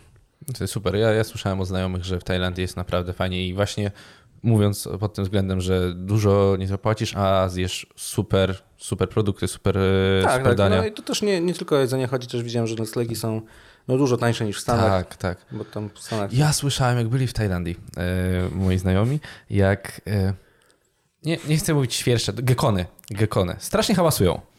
I jak byli w domkach, to musieli spać pod e, Moskitierami. moskitierami. Mhm. Dokładnie. Gekony? Gekony. To są jaszczurki. Tak. I one normalnie chodziły do, do pokoju, do domku, w którym byli. No to w Portugalii też hodłażą gekony. I robią taki, taki dziwny hałas. Nie, po prostu są cichymi jaszczurkami. Może w Tajlandii to są inne gekony. To jest- Może są jaszczurki, które drą ryja. Jak, tak, Jaki dokładnie, tak ładny. To jak, czekaj, e, po taliansku mają swoją nazwę, prawda? I co to oznacza? Drąceryja po prostu? Jak te wszystkie czeskie nazwy. A ty to mówisz po czesku? E, no, ja miałem taki epizod, że nawet studiowałem filologię czeską, ale krótko, w sensie parę miesięcy, bo byłem niezadowolony z poziomu nauczania języka. No, tak jak tam w polskich studiach to... No, ale y, jakby to było dość dawno już i wielu zdań jakby byś powiedział do mnie, powiedz coś po czesku, nie? No bym się zastanawiał pewnie 5 minut, co powiedzieć. E, więc, Elektryczny mordulec. więc y, no, ale no, jak byliśmy teraz w Pradze, no to tam gadałem w sumie po czesku tam w knajpach, nie? W sensie gadałem. No jakby cała to zamawianie i tak dalej, to robiłem to po czesku raczej, bo było mi tak łatwiej. Zresztą w Czechach tam po polsku możesz mówić i dogadasz się jakoś, dodając migi. Wiadomo, że... To trzeba dodać migi. Trzeba E, dodać migi. Czasem trzeba, czasem nie trzeba. Generalnie niekoniecznie może jest to jakoś mile widziane, nie? No ale jakby po prostu jeśli, jeśli ten, no to, to się jakoś tam dogadasz. Ale no, też po angielsku mówią, jakby to nie ma problemu tam. Ja tak próbowałem właśnie po polsku, bo mi mówili, zawsze mówiono mi, no po polsku się dogadasz. No i ja Nie. po polsku i potem po pewnym momencie stwierdziłem, dobra, przechodzimy na angielski. Zależy, Będzie jakby zależy, lepiej. co próbujesz załatwić też, Mhm. wiadomo, nie? No, jakby zamówienie czegoś w restauracji nie jest trudne. Mm. Odbiór kluczy z Airbnb gdzieś odbierałem, kluczy do mieszkania na, No na okej, no dobra, no to może być Ciężko było. I tak. I tak mówię po tym polsku, aż w pewnym momencie yy, moja dziewczyna mówi, nie, nie, nie, nie, Nie, wiesz, to po ja, ja zawsze ten, mm, jakby najłatwiej dogadasz się po czesku, a później po angielsku oczywiście, Mhm. bo mm, jakby polski jest po prostu jakby taką opcją ratunkową, jeśli ktoś nie mówi po angielsku Tak, oczywiście, tak, nie? tak, no, tak. mm, I, No, I tyle. Mój, mój rozum tego nie, jakby nie, nie przyjął, nie, nie strawił I tego. też dla Czecha będzie łatwiej, jeśli będziesz mówić mu po angielsku, a nie no, po polsku. No. E, Ale po prostu po, używając języka polskiego plus migów, w kryzysowej sytuacji da się dogadać. O, Mhm, zgadza się. Mamy jeszcze baterii na aparacie? Nie mryga na czerwono. Nie mryga na czerwono, Dobrze, jest dobrze. w porządku. Y, Masz teraz jakieś pytanie? Nie, nie, nie, jeśli masz jeszcze. Ja mam ważne pytanie. Macieju, Słucham. czy kiedyś, czy masz w planach na przykład, żebyśmy kiedyś mogli odwiedzić knajpę pod imieniem Macieja Bratkiewicza? Znaczy, Niewinni czarodzieje 4.0. Nigdy nie mów nigdy, ale jakby na, na razie nie planuję czegoś takiego, bo y, jakby widząc jak działają biznesy gastronomiczne, no to wiem ile to jest z roboty i, i jaki jest z tego powiedzmy zysk. W sensie to jest bardzo dużo roboty, a zysk nie jest po pierwsze pewny, a po drugie wcale nie, nie, nie musi być taki duży. Wiadomo, są różne biznesy, nie? I są różne projekty gastronomiczne. Na niektórych można naprawdę dużo zarobić, a na niektórych nie. I to też em, no pytanie, na ile by był ten wkład wniesiony, czyli siedzenie tam 20 godzin na dobę, e, fajny, nie? Jeśli, jeśli chodzi o ten zysk. Nie? Znaczy nie no, chyba jak jesteś właścicielem, to nie siedzisz 20 godzin na dobę.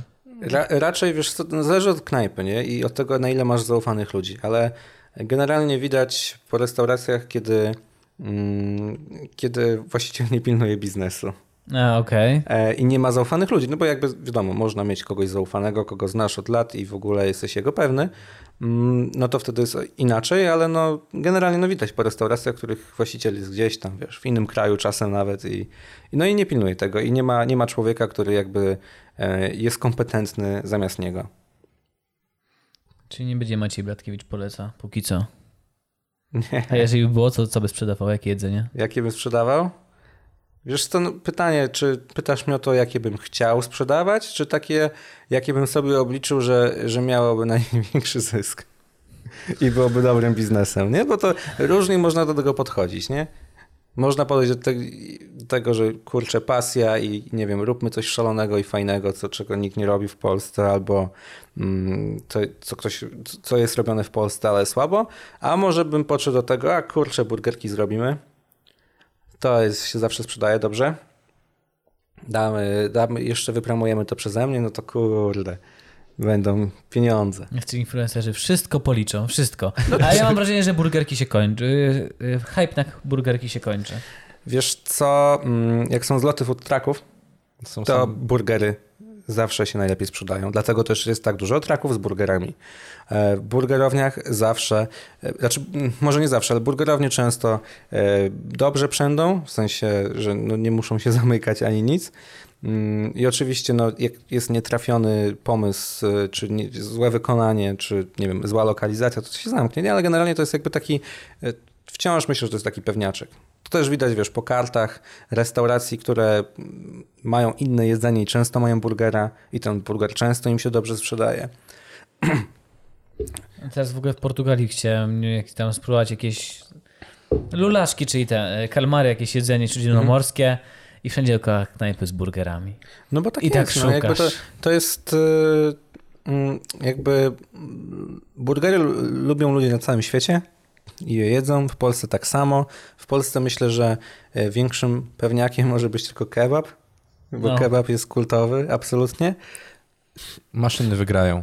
Już, już wyprą to wszystko. Ale jeśli jeszcze wygrają. chodzi o burgery, no to jest dużo, nie wiem, restauracji czy, czy knajpek, które mają e, kanapki, e, ale właśnie nie, nie burgery, w sensie nie z mięsem takim w formie kotleta z mielonej wołowiny, tylko nie wiem, z jakimiś szarpanymi rzeczami, albo szarpanymi mięsami, albo nie wiem, z pastrami i tak dalej.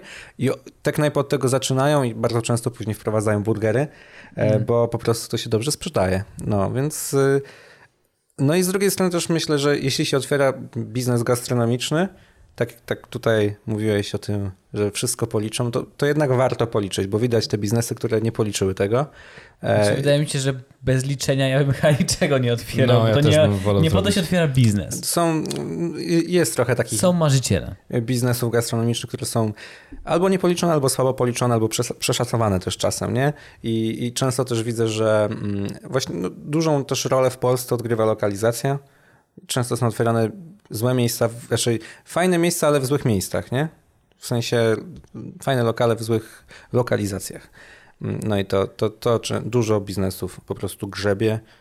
Nie wiem, są, biorą, e, biorą przyszli właściciele restauracji jakiś lokal w jakiejś dzielnicy sypialnianej i mają taką ofertę, która no, jest raczej taka lunchowa, nie? Czyli no, kto No wiadomo, to- to, mieć. No, to jakby, To już tak. w ogóle jest strzał w kolano. To już nie ma kompletnie sensu. Albo koło mnie na Mordorze też się otwierają restauracje, które, e, które no, niekoniecznie mają właśnie ofertę lunchową, tylko nie wiem, są na wieczory nastawione. O, I, i, i jak to ma funkcjonować? to naprawdę. W zagłębiu korporacyjnym, nie? No nie wiem, niektórzy myślą, że mają tak super restauracje, że będą do nich ludzie przyjeżdżać po prostu, nie? Ale to, to się nie zdarza. Znaczy, to się rzadko zdarza. Rzadko gdzieś jeżdżę. Bardzo, bardzo rzadko mi się zdarza, że gdzieś... No bo, no bo zazwyczaj tak jest, nie? że jakby taki zwykły użytkownik restauracji je tam, gdzie jest mu blisko, albo gdzieś w takim miejscu, nie wiem, w centrum na przykład, tak? Czy w jakichś takich miejscu, gdzie się chodzi, bo nie wiem, gdzieś później jeszcze można No, pójść, albo gdzieś wcześniej. przykład. No, a, yy, a jednak mało jest, nie wiem, takich foodies, którzy pojadą wszędzie za jedzeniem. Yy, I też yy, no jest yy, jakby lokale, nie, myślę, że większość lokali nie może nastawiać się na foodies. Bo jeśli będą się nastawiać na foodies, to mogą być niewielkimi lokalami, które mają świetne jedzenie, yy, ale też jakby małe koszty. No, no nie wiem, wtedy może. Foodies? Foodies, czyli osoby, które jakby... Ojej, foodies? Pierwszy raz... Hobbyści jedzenia. Aha, tak, okej, tak, dobra. no tak to można nazwać. Pierwszy raz słyszałem, okej. I Dobra. Myślę, że jest jakby dużo otwiera się restauracji, które mm, właśnie myślą o swoim kliencie jako o foodie, Mhm. e, który bardzo dużo o tym jedzeniu wie, bardzo wielu rzeczy chciałby spróbować, a jednak to zapotrzebowanie, jakby nie ma aż tak dużego zapotrzebowania. Tak, tak, bo tak, oczywiście tak. taki foodie chodzi częściej do restauracji, e, bo lubi to, jest to jego rozrywką też, e, ale jakby on no, nie jest ich na tyle, nie jest tych foodies na tyle dużo, żeby, Mhm. żeby no jakby zapewnić byt wszystkim tym restauracjom, które takie Ty- chcą być. Ty jako foodie gotujesz? Czy... Ja nie gotuję za dużo, w sensie gotuję czasem w domu, jakby, ale to, czy bardzo często jadasz na mieście? bardzo często jadam na mieście, mm, bardzo rzadko gotuję, czy bardzo rzadko, no rzadko gotuję, czasem w domu gotuję mm, jakieś proste obiady, nie, nie jest moją pasją gotowanie, absolutnie. Jakby ja nie jestem cierpliwy do gotowania e, i, i nie wiem, stanie w kuchni więcej niż 30 minut mnie po prostu irytuje. Nie, nienawidzę gotować i bardzo roz... to dobrze rozumiem. Jakby lubię efekty, jakie są z gotowania, ale nie lubię pracy, którą trzeba To włożyć. nie, to jak ja gotuję, to nienawidzę efektów, które mi wyszły. Nie lubisz e, tych naczyń, sterty naczyń, Nie, które ja trzeba nie potem lubię umyć. tego, co ugotowałem w większości przypadków. Mi nawet wychodzi parę ciast, więc ja lubię piec na przykład. ja ciasta, upiekę. ciasta tak, bo ciasta robisz, wstawiasz i czekasz. Okej. To jeszcze mogę ten, ale gotow... Mm, ale codziennie jadasz na mieście, czy... Nie, nie codziennie. Nie. A czy to zależy. U mnie to jest wszystko płyn, bardzo płynne i zmieniające się. Jakbym miał powiedzieć, jak wygląda mój typowy dzień, to bym nie powiedział ci. A nie mam typowego dnia, no bo mm, są dni wyjazdowe. Na wyjazdach zazwyczaj jemy wszystkie posiłki na, na mieście. No bo po prostu, no nie wiem, jak jesteśmy dwa dni w Katowicach, no to nie będziemy robić z, zakupów na śniadanie jakichś, Byłeś zrobić. w Spiżu? Byłeś w Spiżu, czy nie byłeś Nie, w nie Spiżu? byłem w Spiżu, nie. Ale znasz to legendarne Jasne. miejsce. Katowice noc. Ach, za jest ta piosenka? W każdym razie y, na wyjazdach jemy tylko na mieście, a w Warszawie to raczej rzadko są takie dni, żebyśmy jedli wszystkie posiłki na mieście. To, to raczej nie, bo po prostu nam się nie chce no, nie wiem, na śniadanie wstawać, czy, czy jeszcze na kolację gdzieś zostawać, tylko no, jakiś jeden posiłek, ale to też nie jest codziennie, no bo czasem są takie tygodnie nawet, że po prostu gotujemy w domu, bo mamy już tyle materiału, że jakby no, nie chodzimy, żeby nie tworzyć kolejnego, bo bo kiedy to obrobić wszystko. Więc to no. Tak kiedyś liczyłem, to myślę, że jedna trzecia, jedna trzecia posiłków w miesiącu jest na mieście, o. a dwie trzecie w domu. Mhm. Ewentualnie też czasem testuję cateringi dietetyczne, no to wiadomo, wtedy w 100% w domu. Nigdy te- testowałeś cateringi dietetyczne? Nie, jeszcze nie. Nie, jeszcze nie. A, czyli rozważasz. Rozważam. Aha, To jest chyba dla mnie jedyna nadzieja, żeby się odżywiać dobrze, bo ja nienawidzę gotować. Po No z tymi cateringami to też wiesz, różnie bywa. No wiem, że one tak, to, że zamawiają ludzie myśląc, że schudną, ale to nie wychodzi aż tak dobrze. Jeśli tak. chodzi o chudnięcie, to jeśli masz odpowiednią kaloryczność i się tego trzymasz, czyli nie podjadasz poza tym, no to, to raczej powinieneś schudnąć. Znaczy, ja też mówię o sobie, kiedy jednak mam z czego, e, więc e, no, ale generalnie jakby ta waga idzie w dół. Stopniowo, powoli, bo to nie jest tak, że po pierwszym tygodniu masz minus 7 na wadze, Tylko tak, no stopniowo powoli. Jak te reklamy na stronach, ten trik powodował zmniejszenie brzucha 7 kilo w, w 3 dni.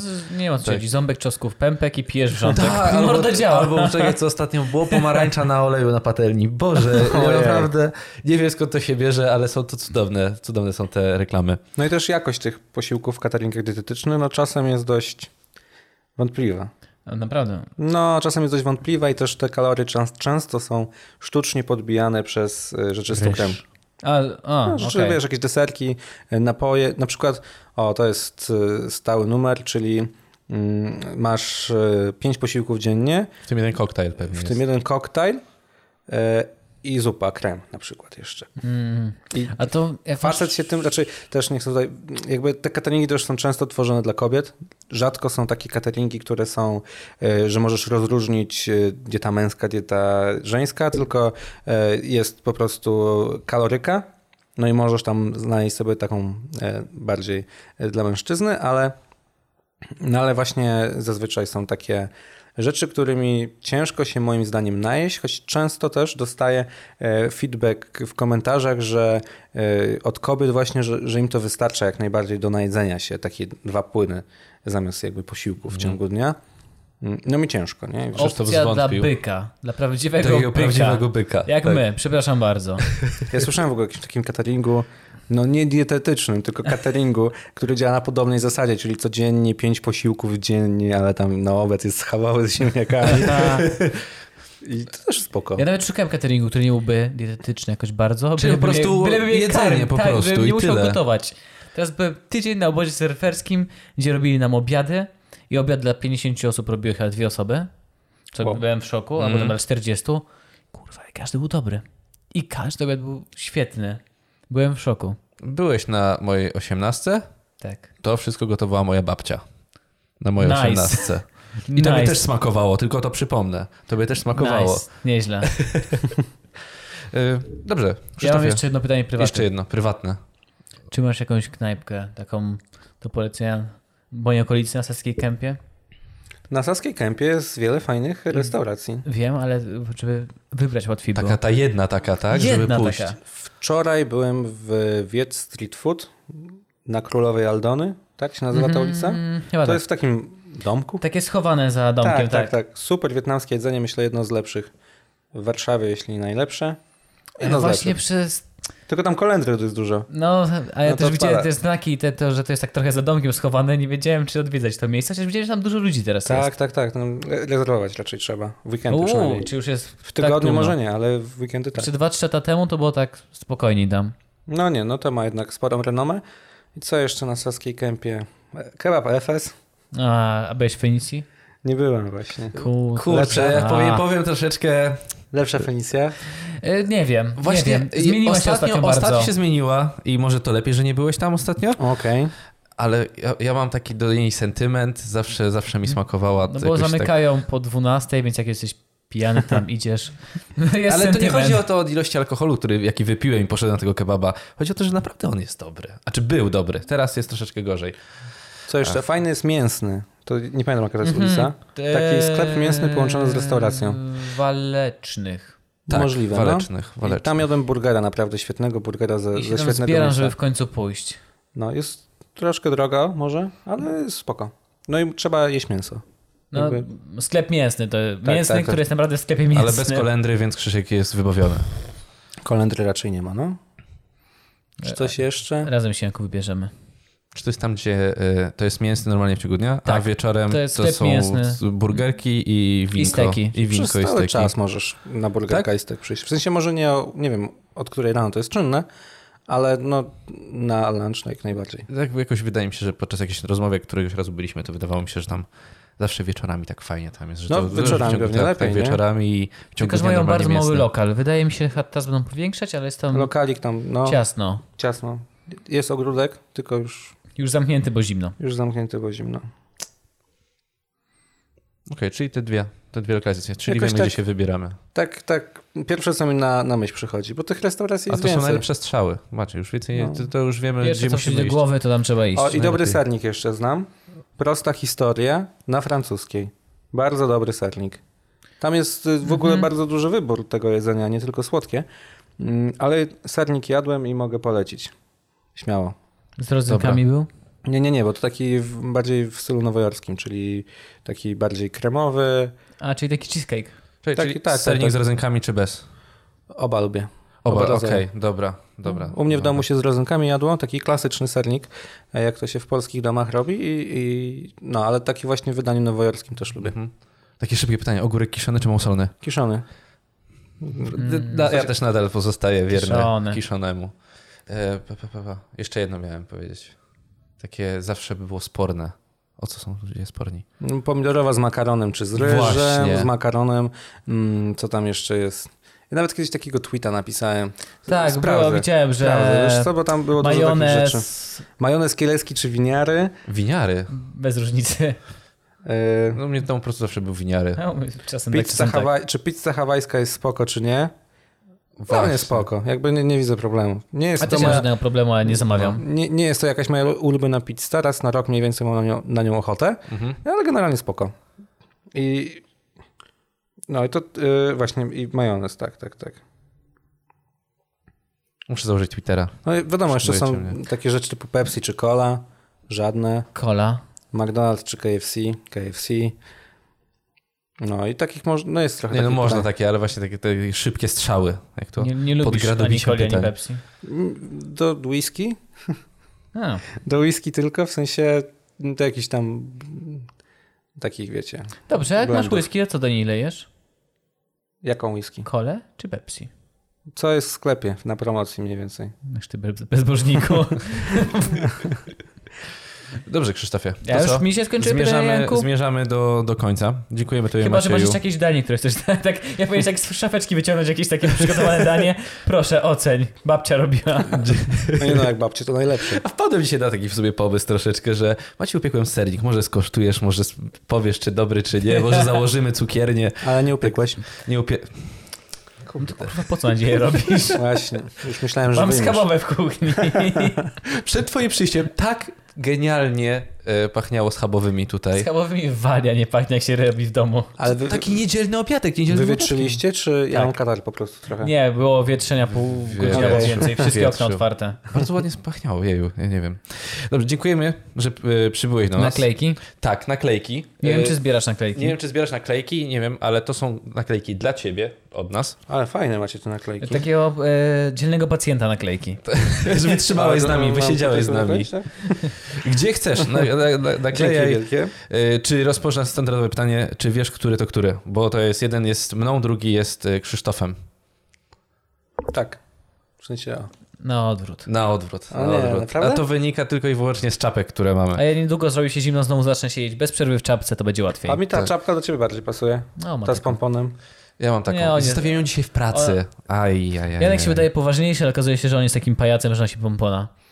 Nie ma nic złego w pomponie chyba. Halo. Poza pomponem. Co? Y, Zapraszamy na kanał Macieja, Macieje na YouTubie. I na Instagrama. na. Instagrama, Instagram- na Twittera. Twój Instagram taki mały blog w sumie, bo ty tam dużo bardzo piszesz pod każdym postem. Zazwyczaj tak. Znaczy, to różnie bywa. Czasem nie mam weny, to dwa słowa są na przykład. Daj lajka. Y, Co więcej możemy powiedzieć jeszcze? Co, co więcej? Co więcej? No, zapraszam do siebie. Jedzcie dobrze.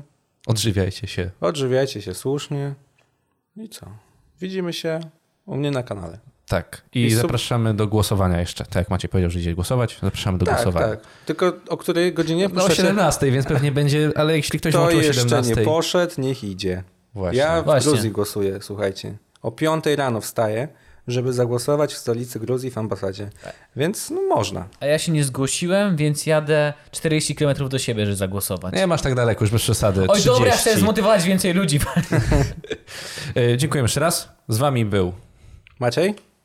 Krzysztof? i Janek.